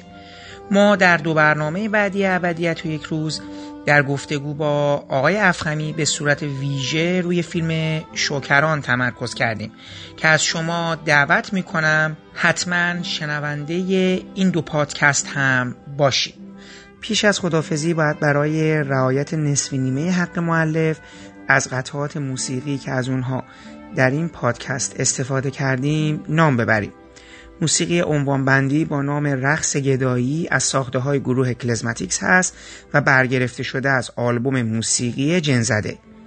باقی قطعات عبارتند از بخشهایی از گفتگوهای فیلم جهان پهلوان تختی نوشته بهروز افخمی با اجرای جمشید گرگین، فریبرز عربنیا، نیکی کریمی و سعید پورسمیمی بخشهایی از موسیقی متن فیلم جهان پهلوان تختی ساخته بابک بیات بخشهایی از گفتگوهای فیلم شوکران نوشته بهروز افخمی و مینو فرشی با اجرای فریبرز عربنیا آرش مجیدی و روزیتا قفاری بخشهایی از موسیقی متن فیلم جویندگان ساخته مکس شنایدر و من برای پایان این پادکستم بخشهایی از موسیقی متن فیلم دیوانوار ساخته انیو موریکونه رو برای شما انتخاب کردم که امیدوارم از شنیدن اون لذت ببرید.